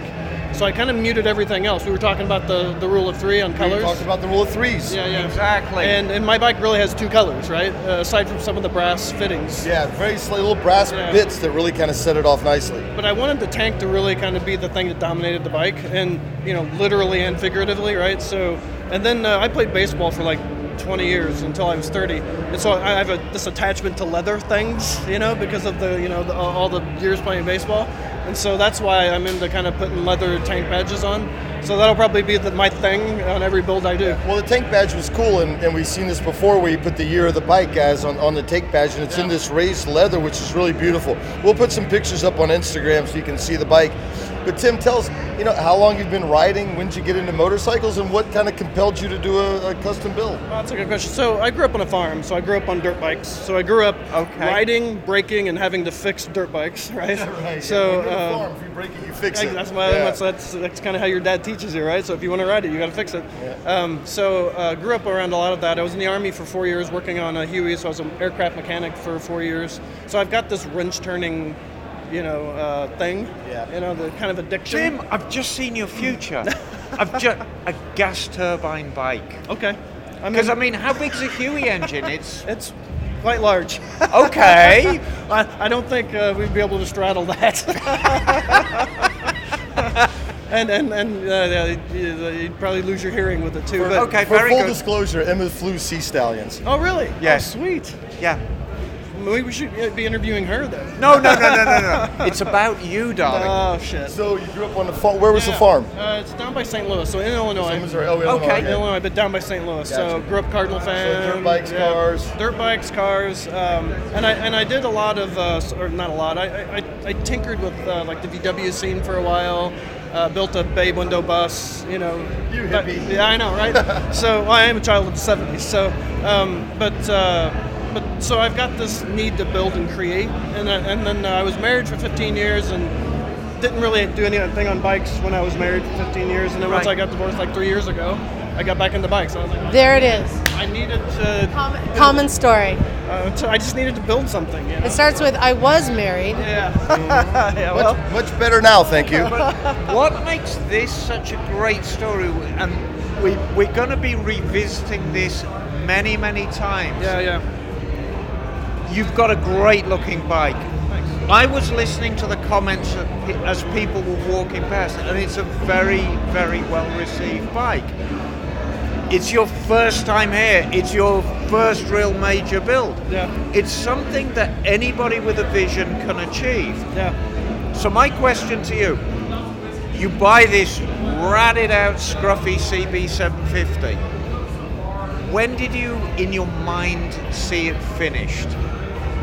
Uh, because I know it was finished in your head Yeah. long before it was finished on the bench, and you knew what it was going to look like. Yeah, so I tore it all down not knowing what I was going to do, right? I Right. mean, tearing it down, you don't have to know what you're doing to build it, right? You're just tearing it all apart. And I think once I saw that legendary motorcycle tank, it clicked. Everything just in my brain. built it around the yeah, tank. Yeah, totally. I mean, that's the thing that I was looking for. Like, what's going to set this bike apart, and what's going to make it pop, and, and what's going to make it look mean and aggressive and sexy and all those things, right? And that tank is the thing that, and it just popped in my head. And I, you know, I, I'm not an artist, so I can't draw things out and, and then and then stick to the drawing. I, you know, I just had it in my head, and I just kept grinding away on it, literally and figuratively. So how did you end up at the one where you you know you saw this a few years ago? You started building months in advance, and then you were going to trailer your. This is the first time he's ever been to a show. So how did you end up here? Uh, so I got really good friends in Portland, uh, John and Emily, and uh, and so I've been here like five or six times just to visit them. Usually in this time this time of year, February. So somebody had mentioned the One Moto show, and I, I knew it existed. It's not like I didn't. I, everybody knows all the shows, right? I just didn't know when it was, so I looked it up, and I noticed it was going to be in the same time frame I was going to be here visiting my friends. So again, I, I was building a bike to ride, not necessarily to show. So, um, but I thought, well, what the fuck, you know? I, I'm gonna go ahead and submit it. Uh, Thor accepted it, and I was, I was like, because I work out of uh, Federal Moto uh, in Chicago, so Mike Mueller owns Federal Moto, um, and so I work out of that shop uh, as a shop mate in there, and uh, so I have access to like all the fabrication equipment, so it's kind of simple in that way. Um, although, you know, honestly, I didn't really use much of that. I just needed a welder from time to time. Um, but, uh, but so, so that was, I mean, it was all just planned around my friends being here. And then I noticed the one moto was here. It was a 10 year anniversary, so I was like, well, I got, I got to see you, you know. And I had no expectation that I would get accepted because I've never been to a show, so I had no idea what they're looking for. And this is a great fucking show, man. All the bikes here, it's it's like there are some really excellent builder bikes here, but there are also some really excellent normal bikes like mine here. So it's uh, and that's what I love about this show. Uh, You you have everything here. You, you've got these custom bikes that are just amazing, beautiful bikes, and then you have other bikes that are beautiful in their way too, like mine. That's that's just like resonates. And you're and you made some friends uh, getting your bike out here too, right? oh yeah, right? yeah, oh yeah. Uh, Jay from J. Shia from uh, Madhouse Motors. Yeah, right? so Jay from Madhouse, we were Yeah, chatting yeah. with her yesterday, right? Yeah, yeah, How so- cool was so- that? so- You're in the club. I don't know about that, but they're they're awesome people. Though I was hanging out with them last night. We went to the flat track races with the Madhouse crew. So, um, so yeah, so they were on their way here, and I just happened to shoot them a message through Instagram, and I was like, "Hey, you, you guys bringing a bike to Mud Moto?" And if you are, how are you getting it here? Because because I went from being really excited about getting accepted into the show, and then and then like five minutes later, it's like this oh fuck moment. I'm not gonna get my bike out there. I have no idea how to do this. Careful you know what you I wish mean? for. Yeah, right. So, but Jay, Jay's super, super cool, uh, super smart too. Uh, but she, uh, she just kind of came up with a plan and told me when it would be picked up and how much and all that. You know, so I, I did very little to get the bike out here. And then uh, Carrie and Paige, uh, two of her friends, are the ones that, that drove it out here. So, uh, uh, shout out to them for, for, for that long, long drive. Big So- shout out to Madhouse. Yeah, yeah. So I have a question for you. What on your bike build was the biggest challenge for you? Uh, uh, electrical. I mean, it probably is for everybody, right. I mean, wiring, if you've never done it, is a bitch. Uh, but honestly, once you once you get past like the first couple of things you're wiring up, it all starts to make sense. So I know wiring intimidates a lot of people. Don't let it, because uh, you know once you once you like wire up your your turn indicators, you know, then, then everything else kind of makes sense. You know what I mean? Like everything about the bike makes the makes two sense. things that we, we find in the garage that people constantly struggle with wiring and carburetors. Yeah, wow, yeah. And once you get beyond those two, yep. It's, you're really only limited by your imagination. True, and, and, and I'll be honest, I'm, I'm, I'm a glutton for punishment. So uh, you know, I love cars, I love dealing, Right. I love tuning. I, you got to love these bikes to, to have them because you're constantly Oh, having absolutely. to having to tinker with them. So All right, so so after this resounding success at the 10th anniversary One Moto Show, what does uh, what does Muenstermann Motos have planned for the future? Uh, so I, after being at the flat tracks, I kind of want to build a flat track Yeah. bike. Okay. Uh, I, I don't want to ride it because those guys are amazing, but but I would love to build one. So Do you have a, uh, a platform in mind to no, start? Not yet. I I just I just had that thought last night. So Well, you know, um, you've got something going on here. You've got CB 450 you mentioned. Yep, my 72. 72. You've got the 75 CB 750. Yep. Maybe go out the go completely off left field. Build like a 79 CB 900 flat tracker. Right, right. That big twin cam Big, big, engine. big, yeah, yeah, yeah. Big, big, big. Yeah, yeah. I, I, dude, I tell you what, I loved the sound of those bikes last night. It was like it was awesome. as a bike guy, you're like in heaven when you hear that, that noise and the smell. Yeah, oh, yeah, yeah, that too. but Hey, it well- was, it was a good time. Well, I'll tell you what, hey, Tim, thanks so much for joining us. We appreciate you taking the time out of the day. Love the bike, love the whole story, was great. So good luck with everything in Oh, the thanks, future. man. Thanks, thanks. This is a Motorcycles and Misfits exclusive. We have a builder right here who's just starting up. We expect great things from you, Tim. Uh-oh. We're going to be checking in through. we're going to be checking in with you over the years and following your progress with interest. Just follow uh, Moto Months on Instagram, and it'll all be there. There you go. Emma might even send you some nudies. if you're lucky. Great. Thank you. All right, what are we doing here? We were here with Dangerous Dan, the man, flat tracker extraordinaire. So, in a re- I know we talked to you yesterday morning. So, tell us what happened between yesterday morning and yesterday at midnight. Oh Here man! Well, boy. I didn't. I left. I didn't come to my booth yesterday, Uh-huh. and I'm really disappointed this morning that nobody stole anything.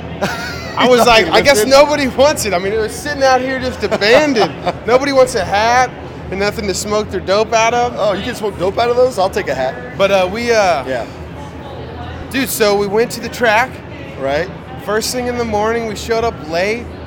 I fucking so my gas started leaking out of my carburetor. The petcock and carb didn't work, so it filled up my motor with gas.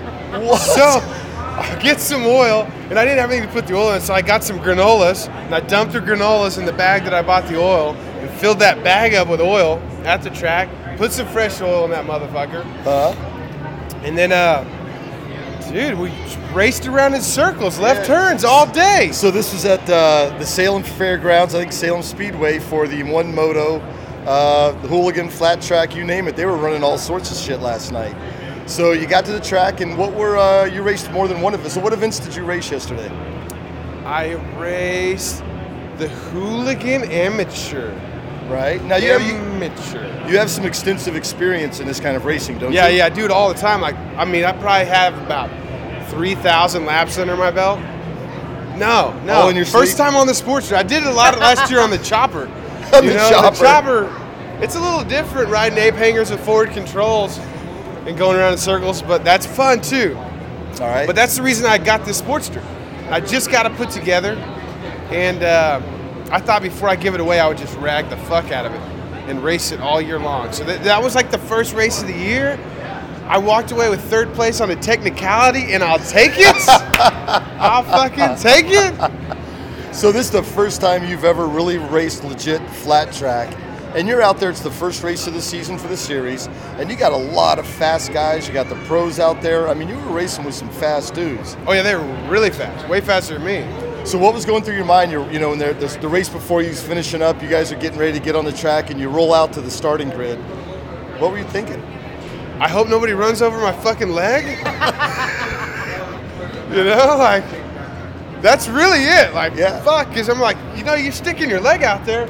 There's fucking people coming in. So the heat races, there was like five or six of us. We start off on the same line. That was that was good, and I didn't know that. So there's a guy up there, and all the, the light comes on. It goes green. There's no like countdown on the light. So the first couple races, everybody takes off, and I'm like, surely there's another fucking light, you know? And sitting at the line by started. myself. So I learned after that that that's how that works. So when go. the final came around, I'm in the second row. You know, like I'm in the back. They're like, "You fucking suck. You're slow. You got to start in the back." But I knew the light situation that time. He figured it out. So I was catching that front row right in the first turn. I was trying not to hit their back tires. And I, I mean, there was a couple wrecks. So I got up closer, and there's this one kid in front of me. And we were taking totally different lines. He was coming in tight. I was outside swinging in. And we were just like damn near connecting every time. And then I couldn't get him. He was, his uh. line was probably, was obviously was better than mine because I couldn't get around him. But you were fast enough, so you made it through the heats. Yeah, everybody made it through the heats Yeah. in my class. You're supposed I to mean, you that. can You're not supposed sugarcoat it. You can bro. sugarcoat it all you want. But I think I took it was either fourth or fifth overall. But not everybody went and signed up at the Indian booth and got a number plate, but I did. So I got I was the third number plate to go through. And I'll take it. Perfect. I'll take it. Yeah, right But the on. real highlight of the night, I mean, that's all fucking kids games.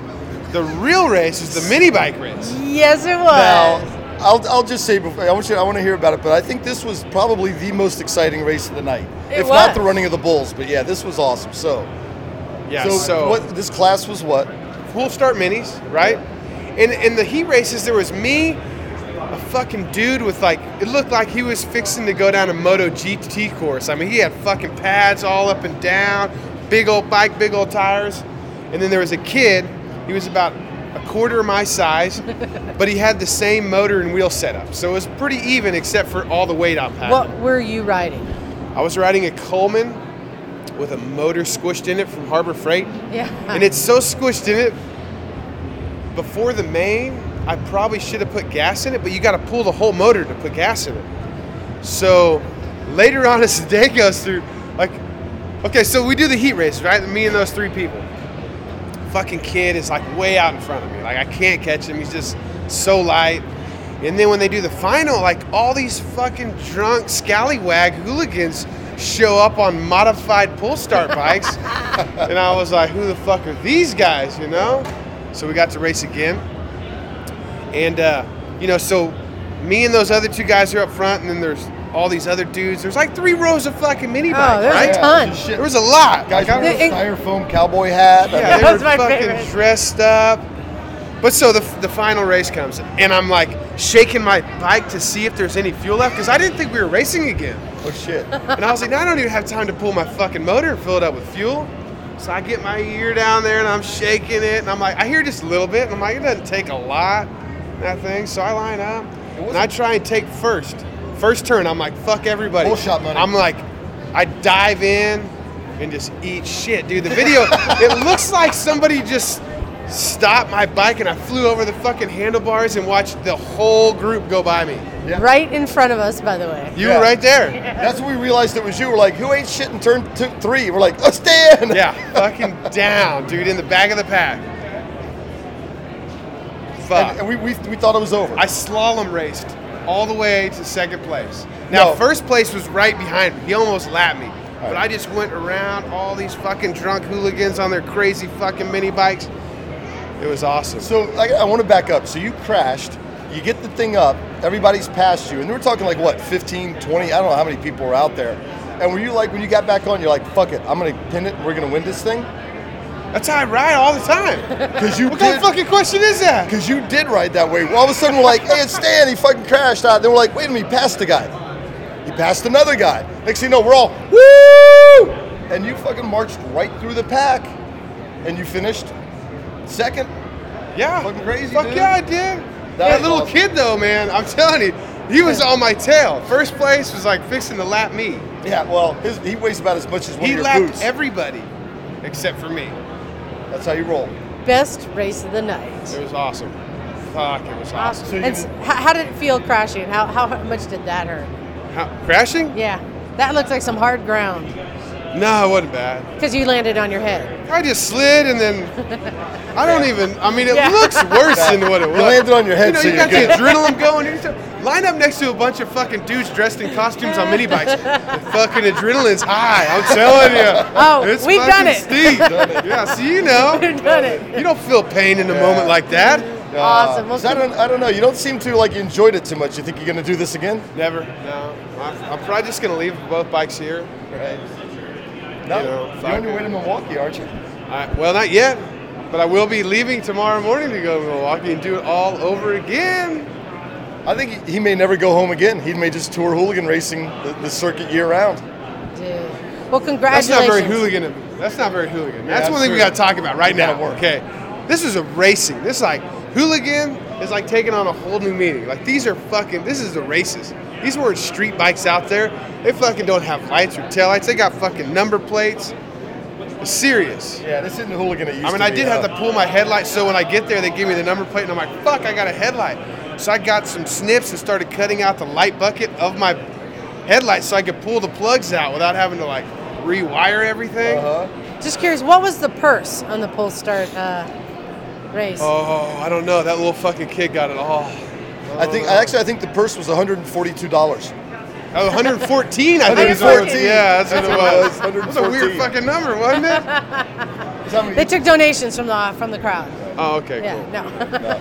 I tell you what though, thanks for the entertainment. You made the flat track racing fucking a great night. So we, we appreciated your crash I was and your really, comeback. thi- I was really hoping that you were gonna fucking pull a naked Jim move and just streak oh! across that whole fucking track, man. Next time. And it would have been perfect right during that mini bike race. I could, everybody would have stopped riding to look at you, and I could maybe could have got to first. You'd have Oh. freaked that kid Well, out, and he'd that's- have wrecked his fucking bike. And then get arrested. and Come on, up. next time I need some little team I'm participation. All all right, right? let's talk about it. All right. Have your people call my people. All right, thanks a lot, Dan. Welcome. I get to give away so much stuff this weekend. It's crazy.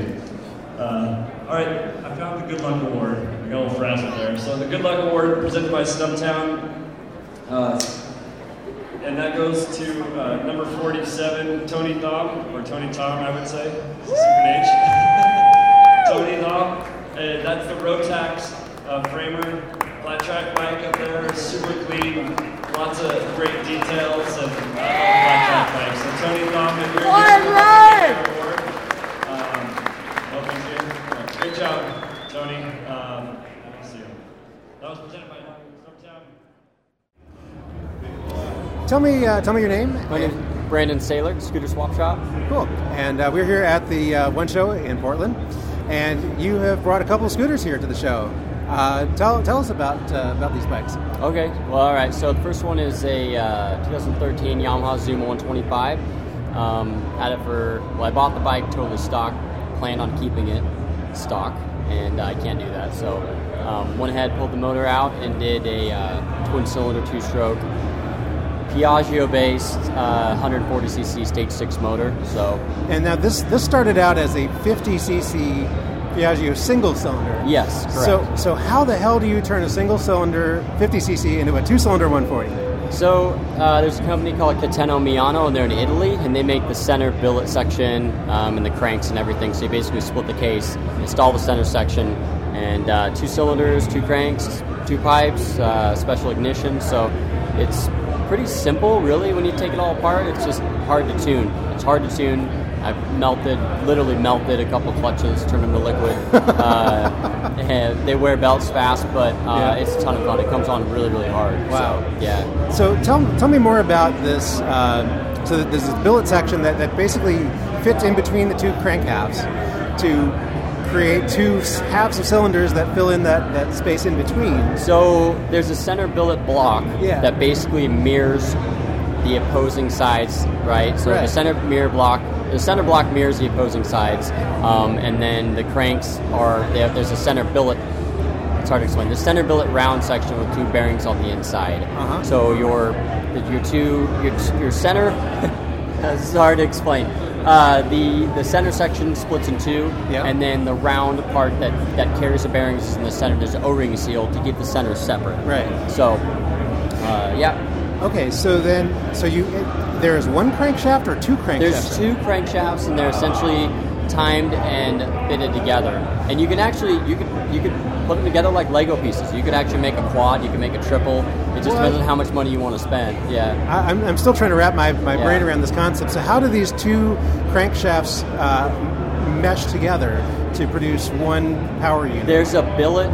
There's they're they're, they're tied together internally. Okay. They're pressed and they're timed together internally. I see. So it's basically taking two crankshafts apart and pressing them together into one. Essentially, yes. Yeah, with the Ah. billet center section, and that billet center section um, has bearings inside of it, so it's been, it's a little hard. Yeah, it's yeah. hard, um, but but I do. We have a lot of YouTube videos too that kind of show how, how they work and how they're explained and whatnot. Okay. But, um, they're great parts. Everything's you know it's kind of artisan stuff. It's Italian made, and, and it's Yeah. it's it's really cool. You don't really see. That's the only one here for sure in the United States. So Yeah, that's genius. I've never seen anything like that. yeah, like it's pretty. that. It's pretty neat. It works really well. So Wow. Yep. And they sell the parts to to uh, press the crankshafts together as well. Well, they sell their they, they sell their own cranks in the center section and Ah, everything. They kind so of sell that way. already assembled. Yeah. Okay. Yeah. So it's kind of their their it's kind of their house brand cranks and everything too. So, Wow. but everything's uh, made in Italy, and then so you can just say, hey, I want this, I want that, and they'll kind of just make it all for you. So, Wow, that's yeah, wild. Yep.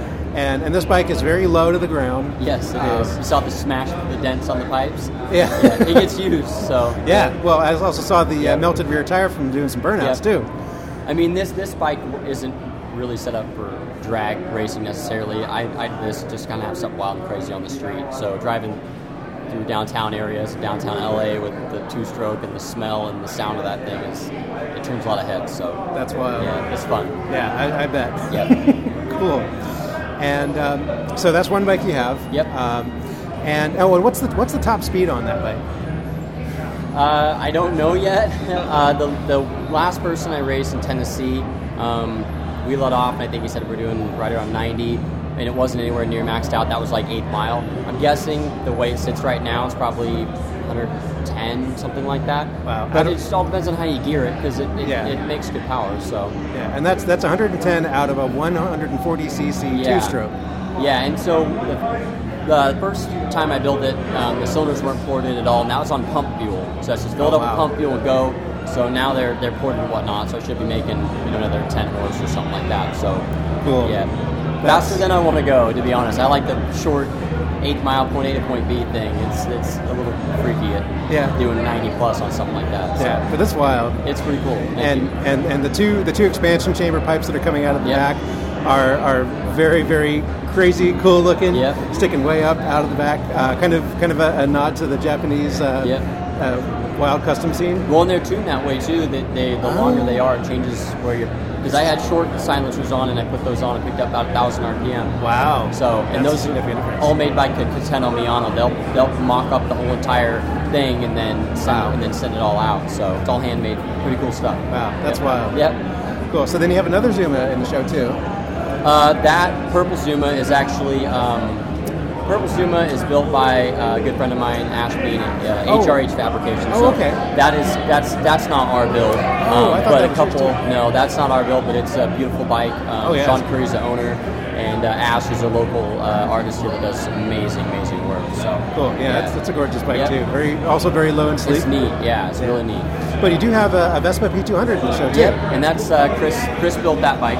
Cool. Yeah. So you're Chris, right? I'm Chris, yes. Awesome. And you work for the Scooter Swap Yes, as well? Yep. Awesome. So tell me about the, uh, the bike. Uh, it's a 1980 P200. Uh, it's been uh, bored to like a 221 Veloci kit, different crank.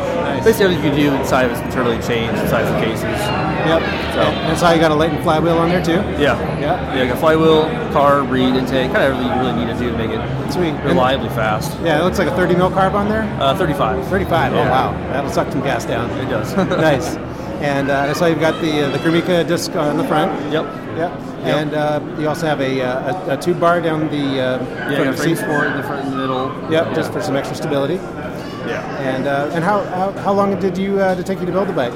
It's been a project over. I've had the bike for many years, but it's been sold. It sat outside for ten years. Went and actually bought it from her back. Oh, wow. it again. Yeah. But this this round, I'd say, been two years. Yep. Kind of project, messing around with it. Uh huh. But Cool. And uh, and how fast have you gotten it up to so far? uh, about a little over hundred. Holy crap! Yeah. That is that is that's that's impressive. It's scary. Yeah, sure. no doubt, no doubt. I mean, I've, I've got a P200 that I've kitted out, and it's it, it's gotten up to about 75 or so, and that's that's about as far as I've wanted to push it. Yeah. So I can imagine 100 is is uh, is white knuckling it. yeah, that's for sure. You're kind of just, just closing your eyes and going. Yeah, and tucking real low. Yeah. Very cool. Well, I'm, I'm really stoked to see a, a P200 at the show here. Yeah, it's cool to see some boulder bikes here. Yeah. Roller scooters too. Yeah. Yeah, thanks for bringing that out. I, I really appreciate it. And uh, so you guys have a, a shop here in Portland, right? Yep. Yes. And and how long have you been in business? So I started doing the uh, online sales. Um, I was an electrician for 13 years full time, and then uh, started doing online sales because there weren't, really weren't any businesses here, or weren't any good online stores. So that just kind of grew into, kind of grew and grew, and then uh, so technically about five years, but um, did the online thing for uh, about two and a half years, and then we decided. One, actually, Carter, uh, uh, the shop manager, was customer customer of mine, and he came in and said, "Hey, we should start a shop." So we started a shop, and so this will be our third summer in the shop here in Southeast Portland. So it's pretty cool. Anything from you know, stock Vespa work, you know, rebuild, service maintenance, tire changes to. We did a turbocharged Honda Metropolitan. Wow. Um, we've done a lot of track bikes, some really cool track bike stuff, some vintage uh, motorcycle stuff, a lot of trails and CTs, and um, Cool. So smaller CC are a specialty. Hon- we love Hondas and Yamahas. I mean, we, and, and just we love quality bikes. Yeah. So they just keep giving. So Nice. And you're into both vintage and modern? Yep. Yeah, and, and you se- se- seems like you focus a lot on custom work. Is that right? Oh yeah. Yep. Yeah. Very cool. Yeah, they're uh, well, they're the best word of mouth. Yeah. So we take care of our customers, and it, doesn't. And, and if we can't do it for you, we'll send you somewhere that can. But there's rarely things that we can't won't do. So we have one guy that's you know really likes doing the you know service maintenance and tire changes and that stuff, and I like doing more of the performance uh, custom work and whatnot. So we kind of have guys to do everything there. So Yeah. Excellent. Yep. yep. Cool. Yeah. And, uh, and how did how did you get into scooters in the first place?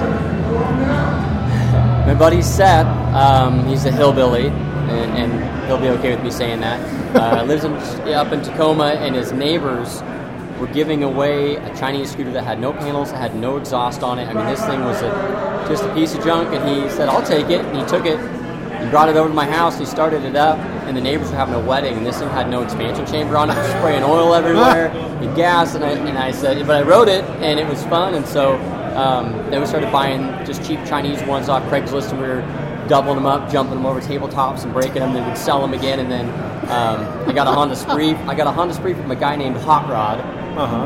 at a garage sale, and and uh, and then it just kind of went. It just kind of they're just fun. It was nothing.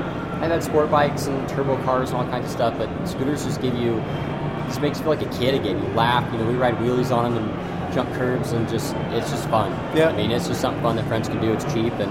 Uh, it just kind of stuck. Nothing sticks. Stuck. Nothing sticks with me, but this Yeah. did. So Yeah, and it's interesting. I think that, that you started out with you know the cheap Chinese junk scooters Yep. that you know were just like people are just getting ready to throw them away basically, and you just started having fun with them, and you progressed then to, to higher quality bikes because I guess you've learned some lessons in the, along the way, Yep. and started really appreciating what good quality manufacturing is, uh, the difference that it, that it brings. Well, ultimately, somebody comes in with a bike and they have you know Chinese or, or something, and they want high, they have high expectations, and we can't give them what they want because we're dealing with a product that you know you can't deliver that result. So Right. obviously, you know, if somebody wants it, as long as if they're okay with.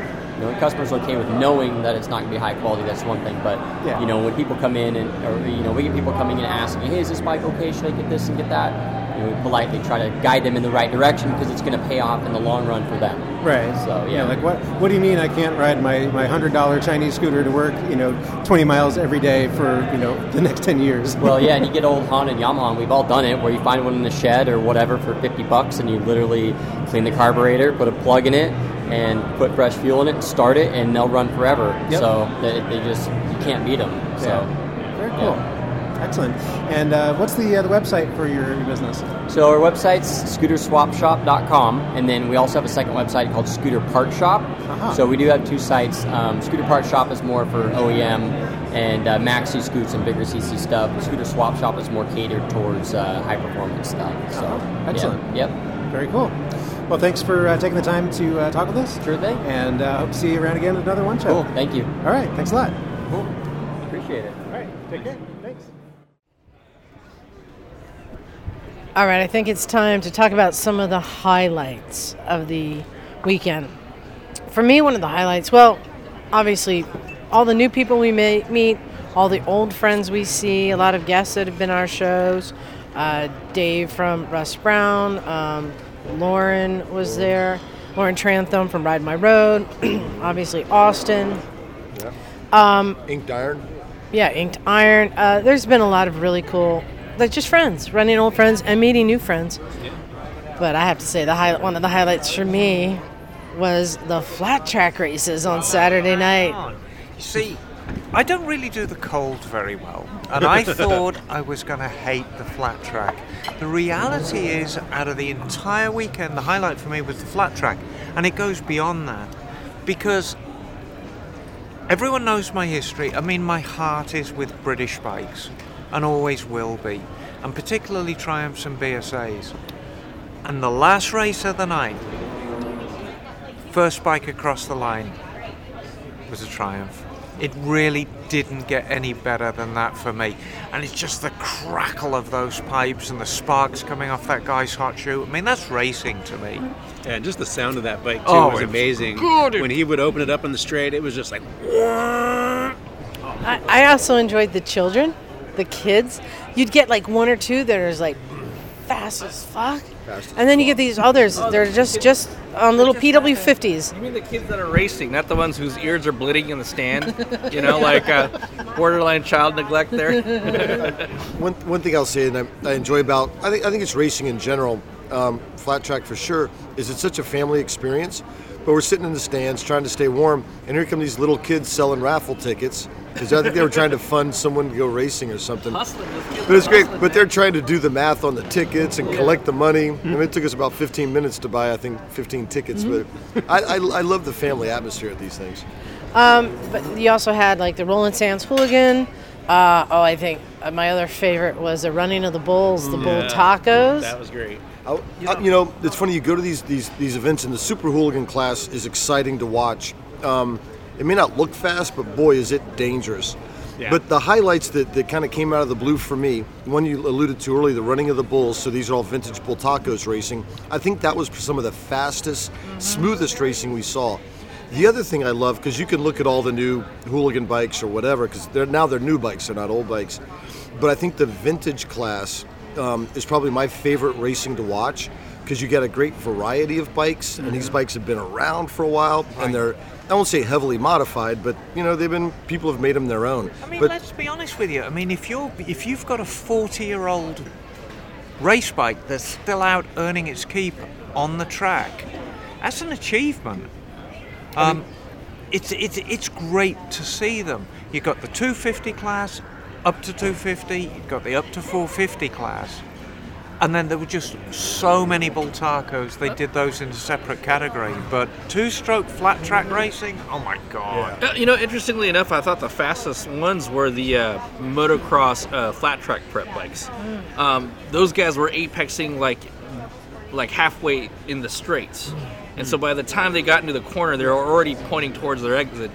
And uh, I think that was the fastest race that night was the 450. Uh, 450 Open Pro. Open Pro, yeah, and those were some Yeah. fast, fast dudes. That was good. Yeah, those bikes never stand up. They're leaned over the entire time. yeah. That, that may have been the fastest, but not. It wasn't the best race. Not by not by a long shot. I know where you're going with this, Liza. Yeah, yeah, like I mean, like there, there, like the, the the 450 open class. Definitely, there was one guy who was just dominating, and that was kind of boring to watch. But like, I, I, I do like it when it, there's a little more rubbing and is racing. You know, uh, the closer, closer, you know, first place finishes type stuff. Well, we definitely saw some some racing, and I think all of our the highlight event of the evening. Liza, how would you describe it? I know you're, you're thinking what I'm thinking. Bikes that had no reason being there, and riders that had no reason being on them, makes the best race. And it was the pull start category. Oh my God, I think there were like Hilarious. 17 riders, but it was a hefty purse. I think they were riding for 114 bucks. Yeah. Yep. So, oh my God, but it was hilarious. So it, it's like a run which you run run what you brung at pull start bikes. Like racing for weed money. But you know the the class that, that surprised me though was the uh, the 85cc amateur class. Those bikes were surprisingly fast. I was really impressed. They, Yeah, those- Yeah, kids were hauling on them. Yeah, yeah, they were, they were quick. That was very cool. No, the races are good, and um, yeah, we get a report coming up later about the best race of all. But just another great event that they're putting on here at the One Show. All right, so back at the One Moto Show. Oh, another interview! It's exciting. And we're here with uh, Kevin from Velomacchi. Not not Macachino. Very nice. Yeah, no, I'm Very sure most of our listeners have heard about but Molto they, uh, yeah. Well, maybe Kevin, I'll let you just you describe the company in broad terms. Yeah, so Velomacchi, we're we're uh, we're essentially a startup. We're, we're doing premium uh, high-speed adventure travel gear, and our first collection was a speedway collection uh, based on motorcycle uh, cafe, camp, and commute. Nice. So we, yeah, our, our focus is, uh, like I said, we launched about two years ago. So we're, it's kind of, it's actually a good time to come into the industry. There's a, there's a lot of, uh, a lot of change happening, both with, uh, um, you know, new customers uh, the newer generation that's coming up and riding, uh, and how to talk to them, and and how to how to build you know relevant um, product and gear for that specific marketplace. So I got to say, here talking with Kevin, and it looks like he has some sort of jetpack on. Now, for full disclosure, I got to say I do have a Velomacchi tool roll, and I that's what I said, and I love it, and I use it all the time. So for full disclosure, but I'm also in the market for a, commuter backpack at the moment, and I think that's what Kevin's got. So walk us through the backpack and some of the interesting details you got going on here. Thanks. Yeah, so this is, uh, I'm wearing the 40 liter right now. We have both our 28 and our 40 liter have our, uh, our active um, harness system. It has a magnetic coupler, is kind of the main feature at the front, so you can actually pull it together. I don't know if you can pick that up, but um, it's really nice with uh, full face helmet and gloves. You just get it anywhere close, and the two pieces lock directly together. So I have to describe this. All Kevin's doing is there's a round kind of button in the middle, like uh, like Iron Man. It's like like a dial, like an old Yeah, radio dial. dial. And it click. And he puts just puts it next to each other, and it automatically clicks and locks together. So gloves or cold hands or whatever. Yeah, and, and then one of the other key features we have, uh, you know, we, we, we became very rider specific. You know, there's there's a lot of bicycle bags out there, you know, that people kind of adapt for motorcycle riding.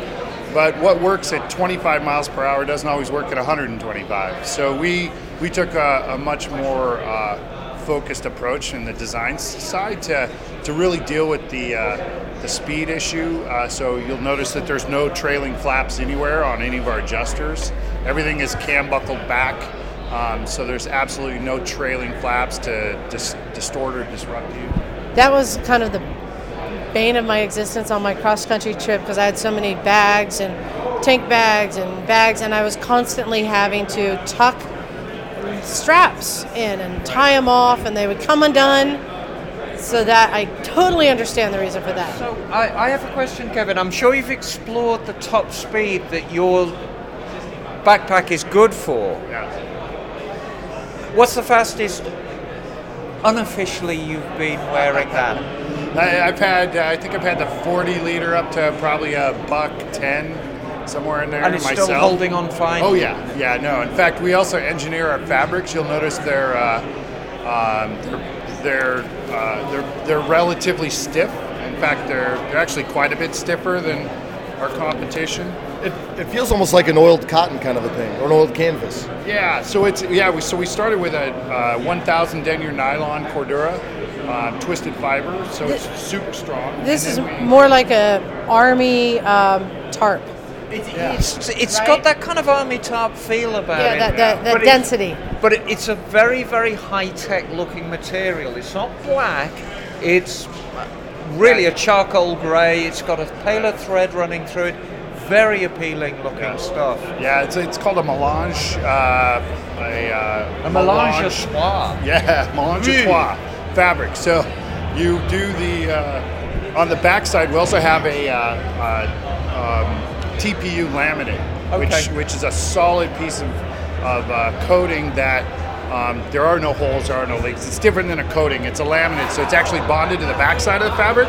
And then the front side, we actually have two layers of what's called a kiss coating, and that's what makes it super abrasion and water resistant. And I was going to say now, is it Yeah. is it waterproof or water resistant? Waterproof.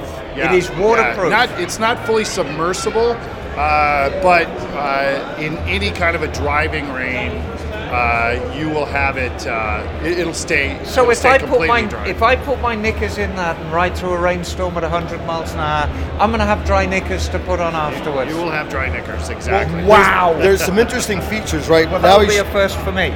he's showing the. it's got the As rolled. long as they're dry when you put them in, they'll be dry when they when you pull them out. How's that?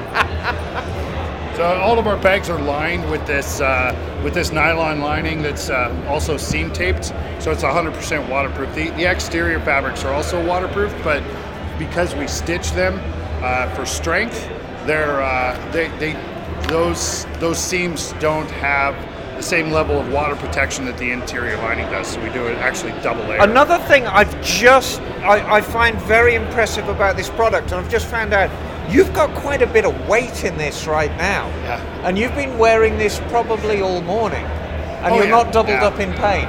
So how much weight are you, are you carrying right now? Uh, right now, it's probably in the vicinity of 25, 30 pounds. Uh, it's just got computer and gear and some of our camera gear and stuff. So, uh, one of the reasons that we we get a we get a ton of comments from folks that say they actually forget wearing that they're wearing a bag.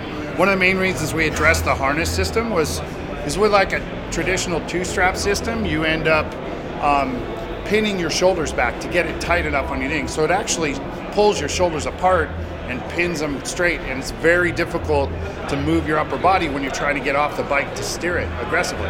Whereas our system has a crossbody harness, and it puts more of the weight in the center, and it pulls it completely off your shoulders. I think Jim wants to model it. I do. I'll model it. Well, I'll say is um because I can compare this because I commute to work, and I like oh I gotta try this out.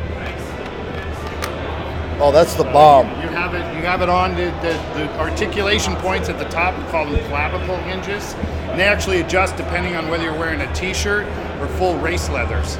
So the actual harness itself will ad- subtly adjust. It also works really well with both men and women. You know, all of us have different body shapes and types, and they not only that, but they also change throughout the day, depending on what type of riding, where you're going riding, all your gears. In the winter, you're going to bulk up more, so your body mass changes. Our harness system is the only one that actually adjusts to fit your your whatever whatever you're wearing or whatever your gear is right now. Couple, couple of things I notice out the gate is every time when I'm going to work or I'm at work and I got to go to a site, I get my backpack, I loosen the straps, I throw it on, I find, I look for the straps, I pull them tight, and then I, okay, I'm ready to go. This one, I put it over my shoulders, it automatically clicks, I'm good to go. I'm not messing with straps at all. It feels really comfortable across my shoulders, and I really like that this the the chest strap where it connects across your chest is really thick. It's not just a small little little Right. thing. And what Kevin said was totally true. When I put on the other backpack, which is made by a motorcycle company, um, it totally pulls your shoulders back and away. This one really feels light. You can't you can't feel hardly any pull across the shoulders, so it allows you to actually move your upper body Okay. and get off the bike to steer it. And, Yeah. and, and for my job, I'm, I'm on and off the bike a lot. I go visit sites, I'm always taking things on and off. And to take this off, you just undo the knob and pow, it's off. No loosening straps. I wanted to talk about some of the features on here. So you've got a uh, like a first aid cross and a little little pouch. What is that for? Yeah, so that's um that's that's any key information like a medical card or Okay. a lot of other people will also put uh, um, credit cards in there or also if you like if you're going over um, say in the Bay Area you have bridge tolls you have automatic Bluetooth uh, um, Oh, the pa- fast pass. with fast passes, things like that. You can drop right in there, and it reads it right through the right through the pace. And then the other feature that we have here that's very unique to us is we actually have a um, uh, polyethylene plate that's embedded into the harness system that acts as a uh, GoPro mount. So you Right. put the same sticky mount that you would put on your helmet, drops right on your chest mount. So now you have a really hard anchored um, point, and that that position is really key because where it's located, it nicely frames your handlebars and your gauges at the bottom of the of the field of view, and then it leaves everything else open. By by anchoring that handlebars in your field of view with a GoPro, uh, it it it, ba- it, it kind of anchors the overall viewpoint. You don't get kind of that nauseous feeling you sometimes get with when GoPros are just set up in the air and there's no uh, there's no anchor point. And, it, well, and the other thing I noticed is I've mounted GoPros different places on my helmet. You always get the wind resistance because they're not light, and it's hanging off the side of your helmet. After a while, you notice it, or the top, or the bottom. So that's a great idea. I love it. This is obviously an extremely well designed, it's a well made product. Kevin, let's get down to brass tacks. What's that going to cost me? Uh, the 40 liter is 299. Uh, 28 liter is 269, and then our 50 liter, which is a hybrid travel duffel, is at 279. I've got to say that it's actually not as expensive as I thought it was going to be. Not it's for a the very, technology. you've got the technology. It's clearly extremely well made. Now, also, Kevin, I mean, this is a cool product, but we're kind of scratching the surface. You guys have your fingers in a lot of pots as far as the. going say, this is one product of many you do. Right, right. So, what else do you guys have to show? Well, at the show now, we uh, you know we recently launched uh, the the 40 liter and the 50 liter, the hybrid travel duffel. and then we've got a whole range of accessories as well. So we focused in on the commuter, and uh, you know, one of the big problems is you, all you can buy typically for your um, computer case these days is a neoprene sleeve, and that does nothing for impact or any kind of heavy duty abuse for your computer. It just pretty much protects scratches on the internal. So we built out a, um, a pretty heavy duty impact resistant uh, uh, computer sleeve system, both tablets and computers. We have about three sizes of those. We have an internal organization system with uh, storage pods that handle photography gear, computer gear, podcasting gear. Everything organizes perfectly, and then they also fit perfectly within the bag. So they just slide in and out all the way through. And our system is based around that we have independent uh, storage solutions. Not all this stuff is stitched in, and that's because our bags are expensive. You want to be able to commute with them during the week. But then on the weekends, if you're heading out for a big weekend ride or something like that, you just pull all your computer gear out, and now you have full 40 liters of storage for whatever. You get to reconfigure the interior of the pack for whatever your adventure is. Gotcha. Yeah. And you guys are making gloves? Yes.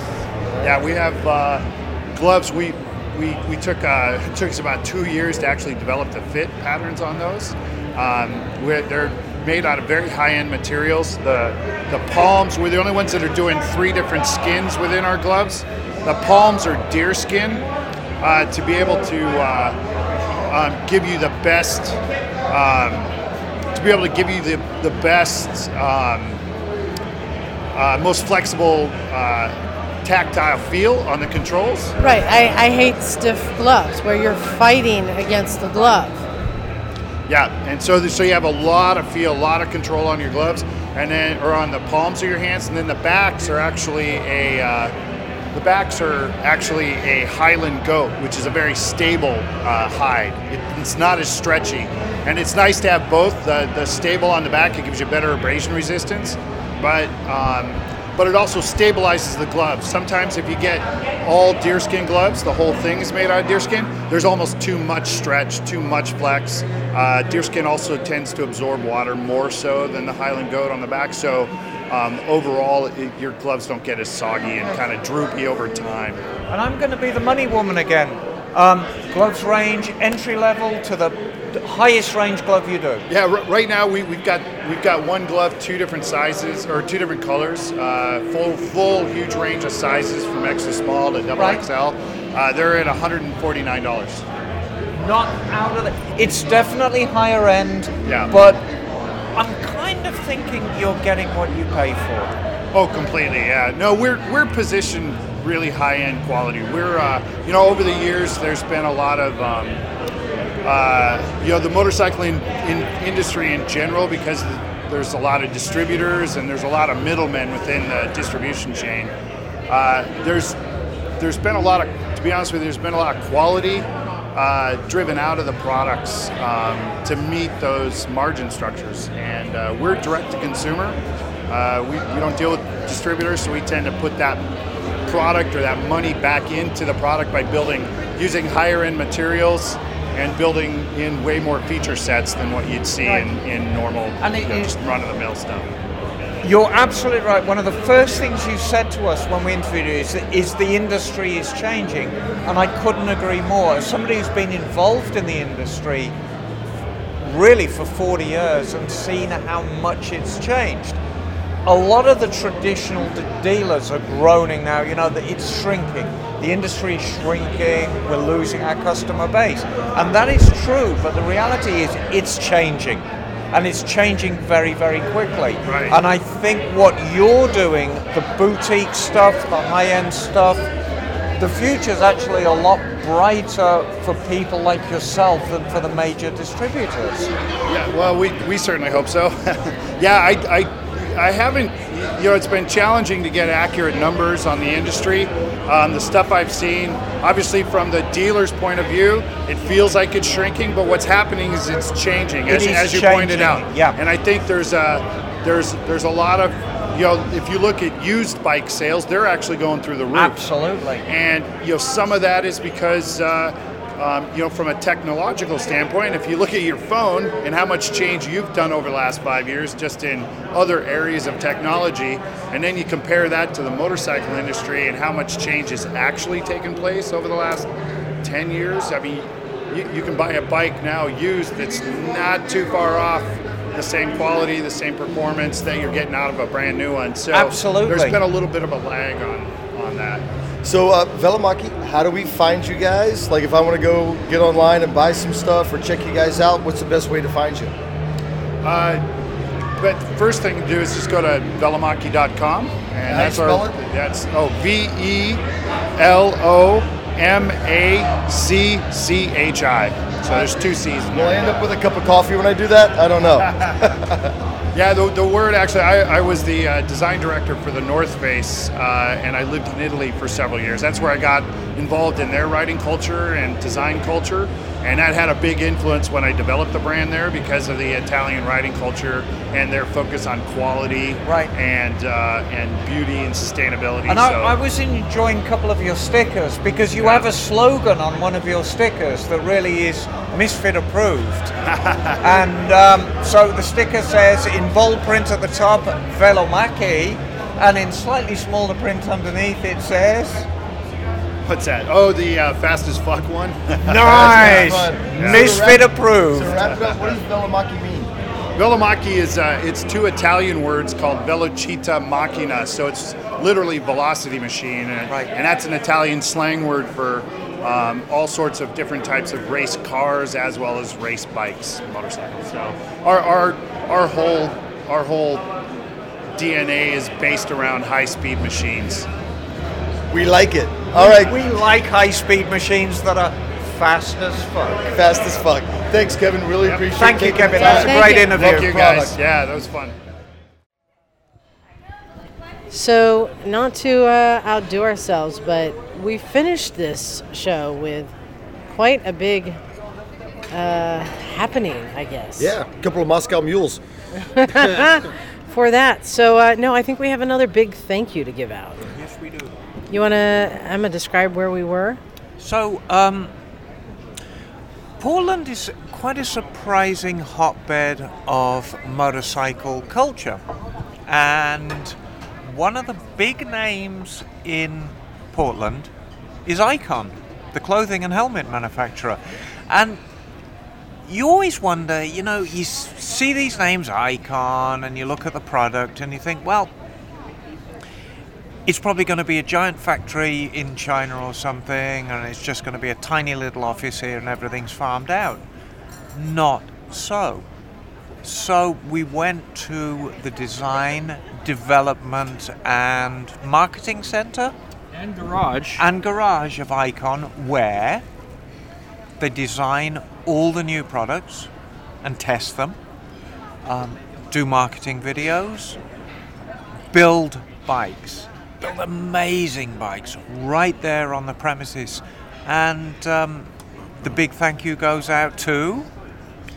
Uh, to Amanda. Yeah, big shout out. So. Amanda is awesome and wild and just. Well, there- yeah, there, there's so much to talk. Yeah, Amanda's awesome. That's a whole nother podcast unto itself. Just her dancing alone is worthy of comment. But you know, there was it was such an interesting conversation because I think a lot of us have a uh, concept of what Icon is and what they represent in the industry. And after spending a little bit of time at the HQ with Amanda, boy, were we kind of mistaken. You know, you know, you, you worry about oh they make women's clothes and it's all pink. I don't know. They said there was a number of years they made no pink clothing. You know, you think about being kind of squiddy and image conscious. Well, you know what their big thing is? Safety. You know, so this is a, I think it's a great example of a company that you have a perception of, but then when you kind of get to see the inner workings, not only are they do they do all their stuff in house, which is really impressive. Right. Safety is their number one concern, and that's how they develop their stuff, you know, regardless of style. And I think one of the coolest things is they don't give a fuck if you like their style or not. They're going to design and build what they think is safe and cool, and they're going to throw it out there. And if it's any you know metric whatsoever, I don't know if I should say, but you know they have that new uh, the new helmet that came out. Just the face shield, the load on that helmet, they've sold tens of thousands of units. So you know, I think it's uh, you know the more I learn about Icon, the On more the, I like. the, the dark, you can buy a dark visor. It comes with a clear. They have to provide a clear, but people want to get the dark visor, and they sold forty thousand of those. It's been a big, big hit. Yeah, so like I said, the, the more I the more I learn about the company and the people that run it, because you're talking about a handful of people that do everything, and it was such a collaborative experience that's extremely inclusive. Um, and I mean, you know, very inclusive when I say inclusive, and uh, and they do it all right there. And like I said, the intent is good. They want to build good stuff that keeps people safe, that's fun to wear, and is functional. Yeah, I really enjoyed. We got to go into the R and D department, where they had designs and, and photos and drawings. Secret stuff. Yeah, we got some No, secret, careful, secret squirrel stuff that uh, nobody will ever ever see and never will ever get. It's it's awesome. I saw you hiding nuts back there, Holmes. well, you know. I got my ways. Exactly. And should we share the big, the big, the big thing they uh, let us do?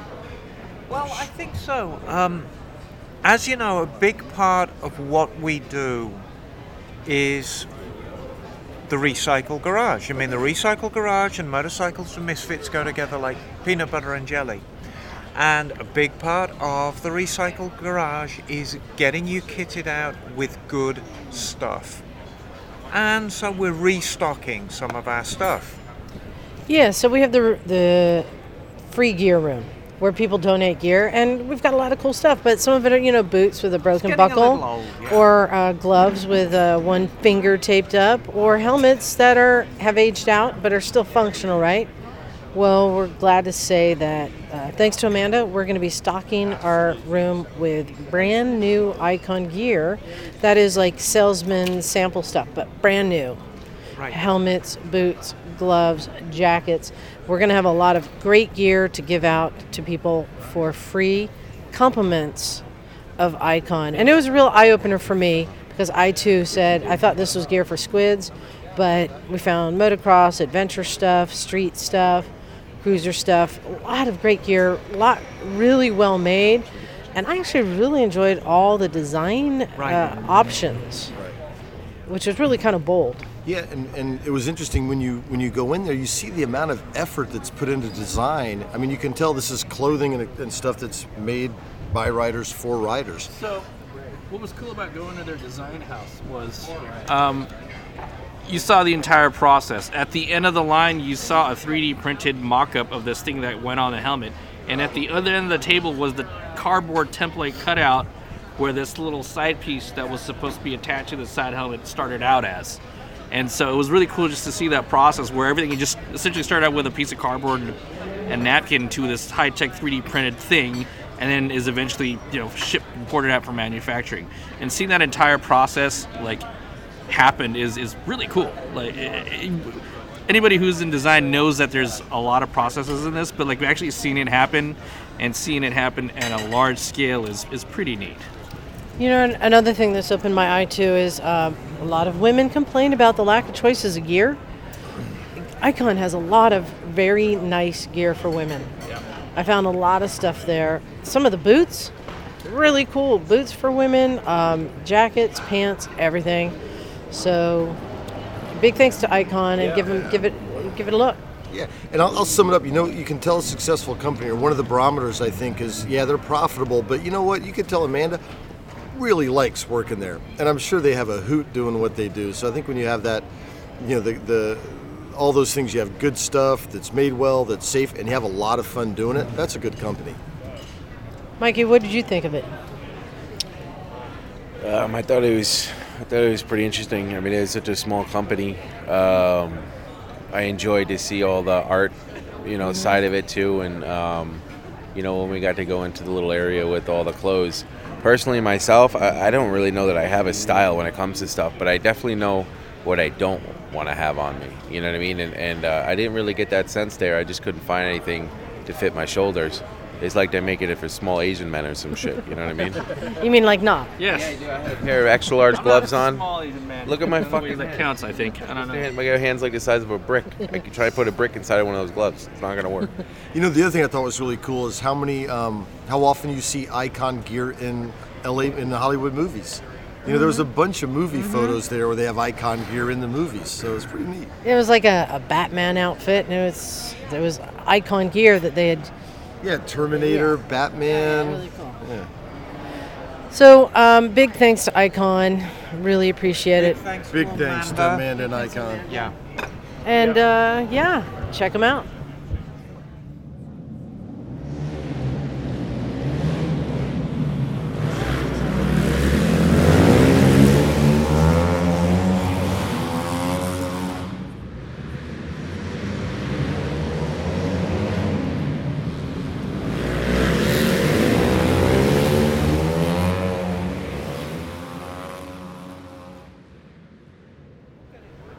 So, all right, we're just bringing this to an end here. It's been a long weekend. Bagel, Emma, Mike, what did you guys think? Again, this is your first time here. Are you going to want to come back another time? Oh hell yeah! There's ju- absolutely no question of it. I'm counting the days till next year. I am definitely coming back again. This was fantastic. Mikey. Um, I don't know. It depends if I get some chiropractic work done, and maybe I could stand up for the whole weekend. That would be all right. If I come next year, I'll bring my bike. Yeah, Mike's been a little bit of pain. Uh, next year, Mike, I'll let you be the big spoon. Yeah. Yeah. And, and there, there is one more person I would like to give a shout out to that we haven't mentioned yet. Uh, I don't think it was, uh, J. Shia, who built that awesome bike out of Boston. 18 years old, uh, took a 1957 uh, Indian that was uh, just it, it just turned it into this amazing custom bike. I can't even describe it. You got to see the pictures. Knock It's- doesn't like It's it. so cool. I think it's alright. Jim, how about you? This is your third year in a row. Did it hold up? Yeah, like I said, every year they get um, they get better and better. That's how all Um, the shows are getting. You know, but what I'll say is because you know we like to keep it real. Sometimes when keeping it real goes wrong. No, but um, you know the one say because I'll say here's the flip side of the coin, and you guys may not agree, but you know Indian was the main sponsor of the event, so it was obviously Indian heavy. You know, one thing I, I felt there were so many Indian motorcycles. I mean, before you even get through the door, you're looking at like probably 24 brand new Indians that they have displayed in these trailers, right? Then you walk through the door and there's more Indians and more Indians. I get it, but I would have liked to seen a little less Indian motorcycles in there because how many versions can you look at? Um, because I felt like with the, the large number of Indians there, which are cool, it still displaced, you know, probably another 20 individual bikes that you could have had there. So if I had to ding it somewhere, yeah, they had too many brand new Indians. Okay, that's horrible. Um, but other than that, it was great. I thought the, the art was great. The bands were a lot of fun. You know, they had the electric mini bike races. Um, no, it was great. Yeah, I'm looking forward to going back again. Well, there you go. I think that's our synopsis. Uh, one show is one of the best events that I go to, and, and I always say I feel like it's a big social mixer. There's so many people just to meet and hang out with. Yeah, shout out to all the people who rode out to the show that had to face a snowstorm going back or the day after. It's pretty wild. You keep it up there, uh, Portland riders. You guys are keeping it real. Yeah, yeah, Portland. You did not uh, did not disappoint. Had a great time. Um, so thank you everyone for listening. I hope you enjoyed it. And if you're gonna go see a show, this is a great show to come to. One moto show in Portland, I think, uh, is a wrap this year, and uh, maybe next year we'll do it even bigger. All right, thanks again, everyone. This is Eliza. Happy birthday, Freya. Naked Jim. Bagel. Emma, darling. We're gonna do steak and legs next year. if you don't fall asleep. Yeah, we're out of here. Cool, cool.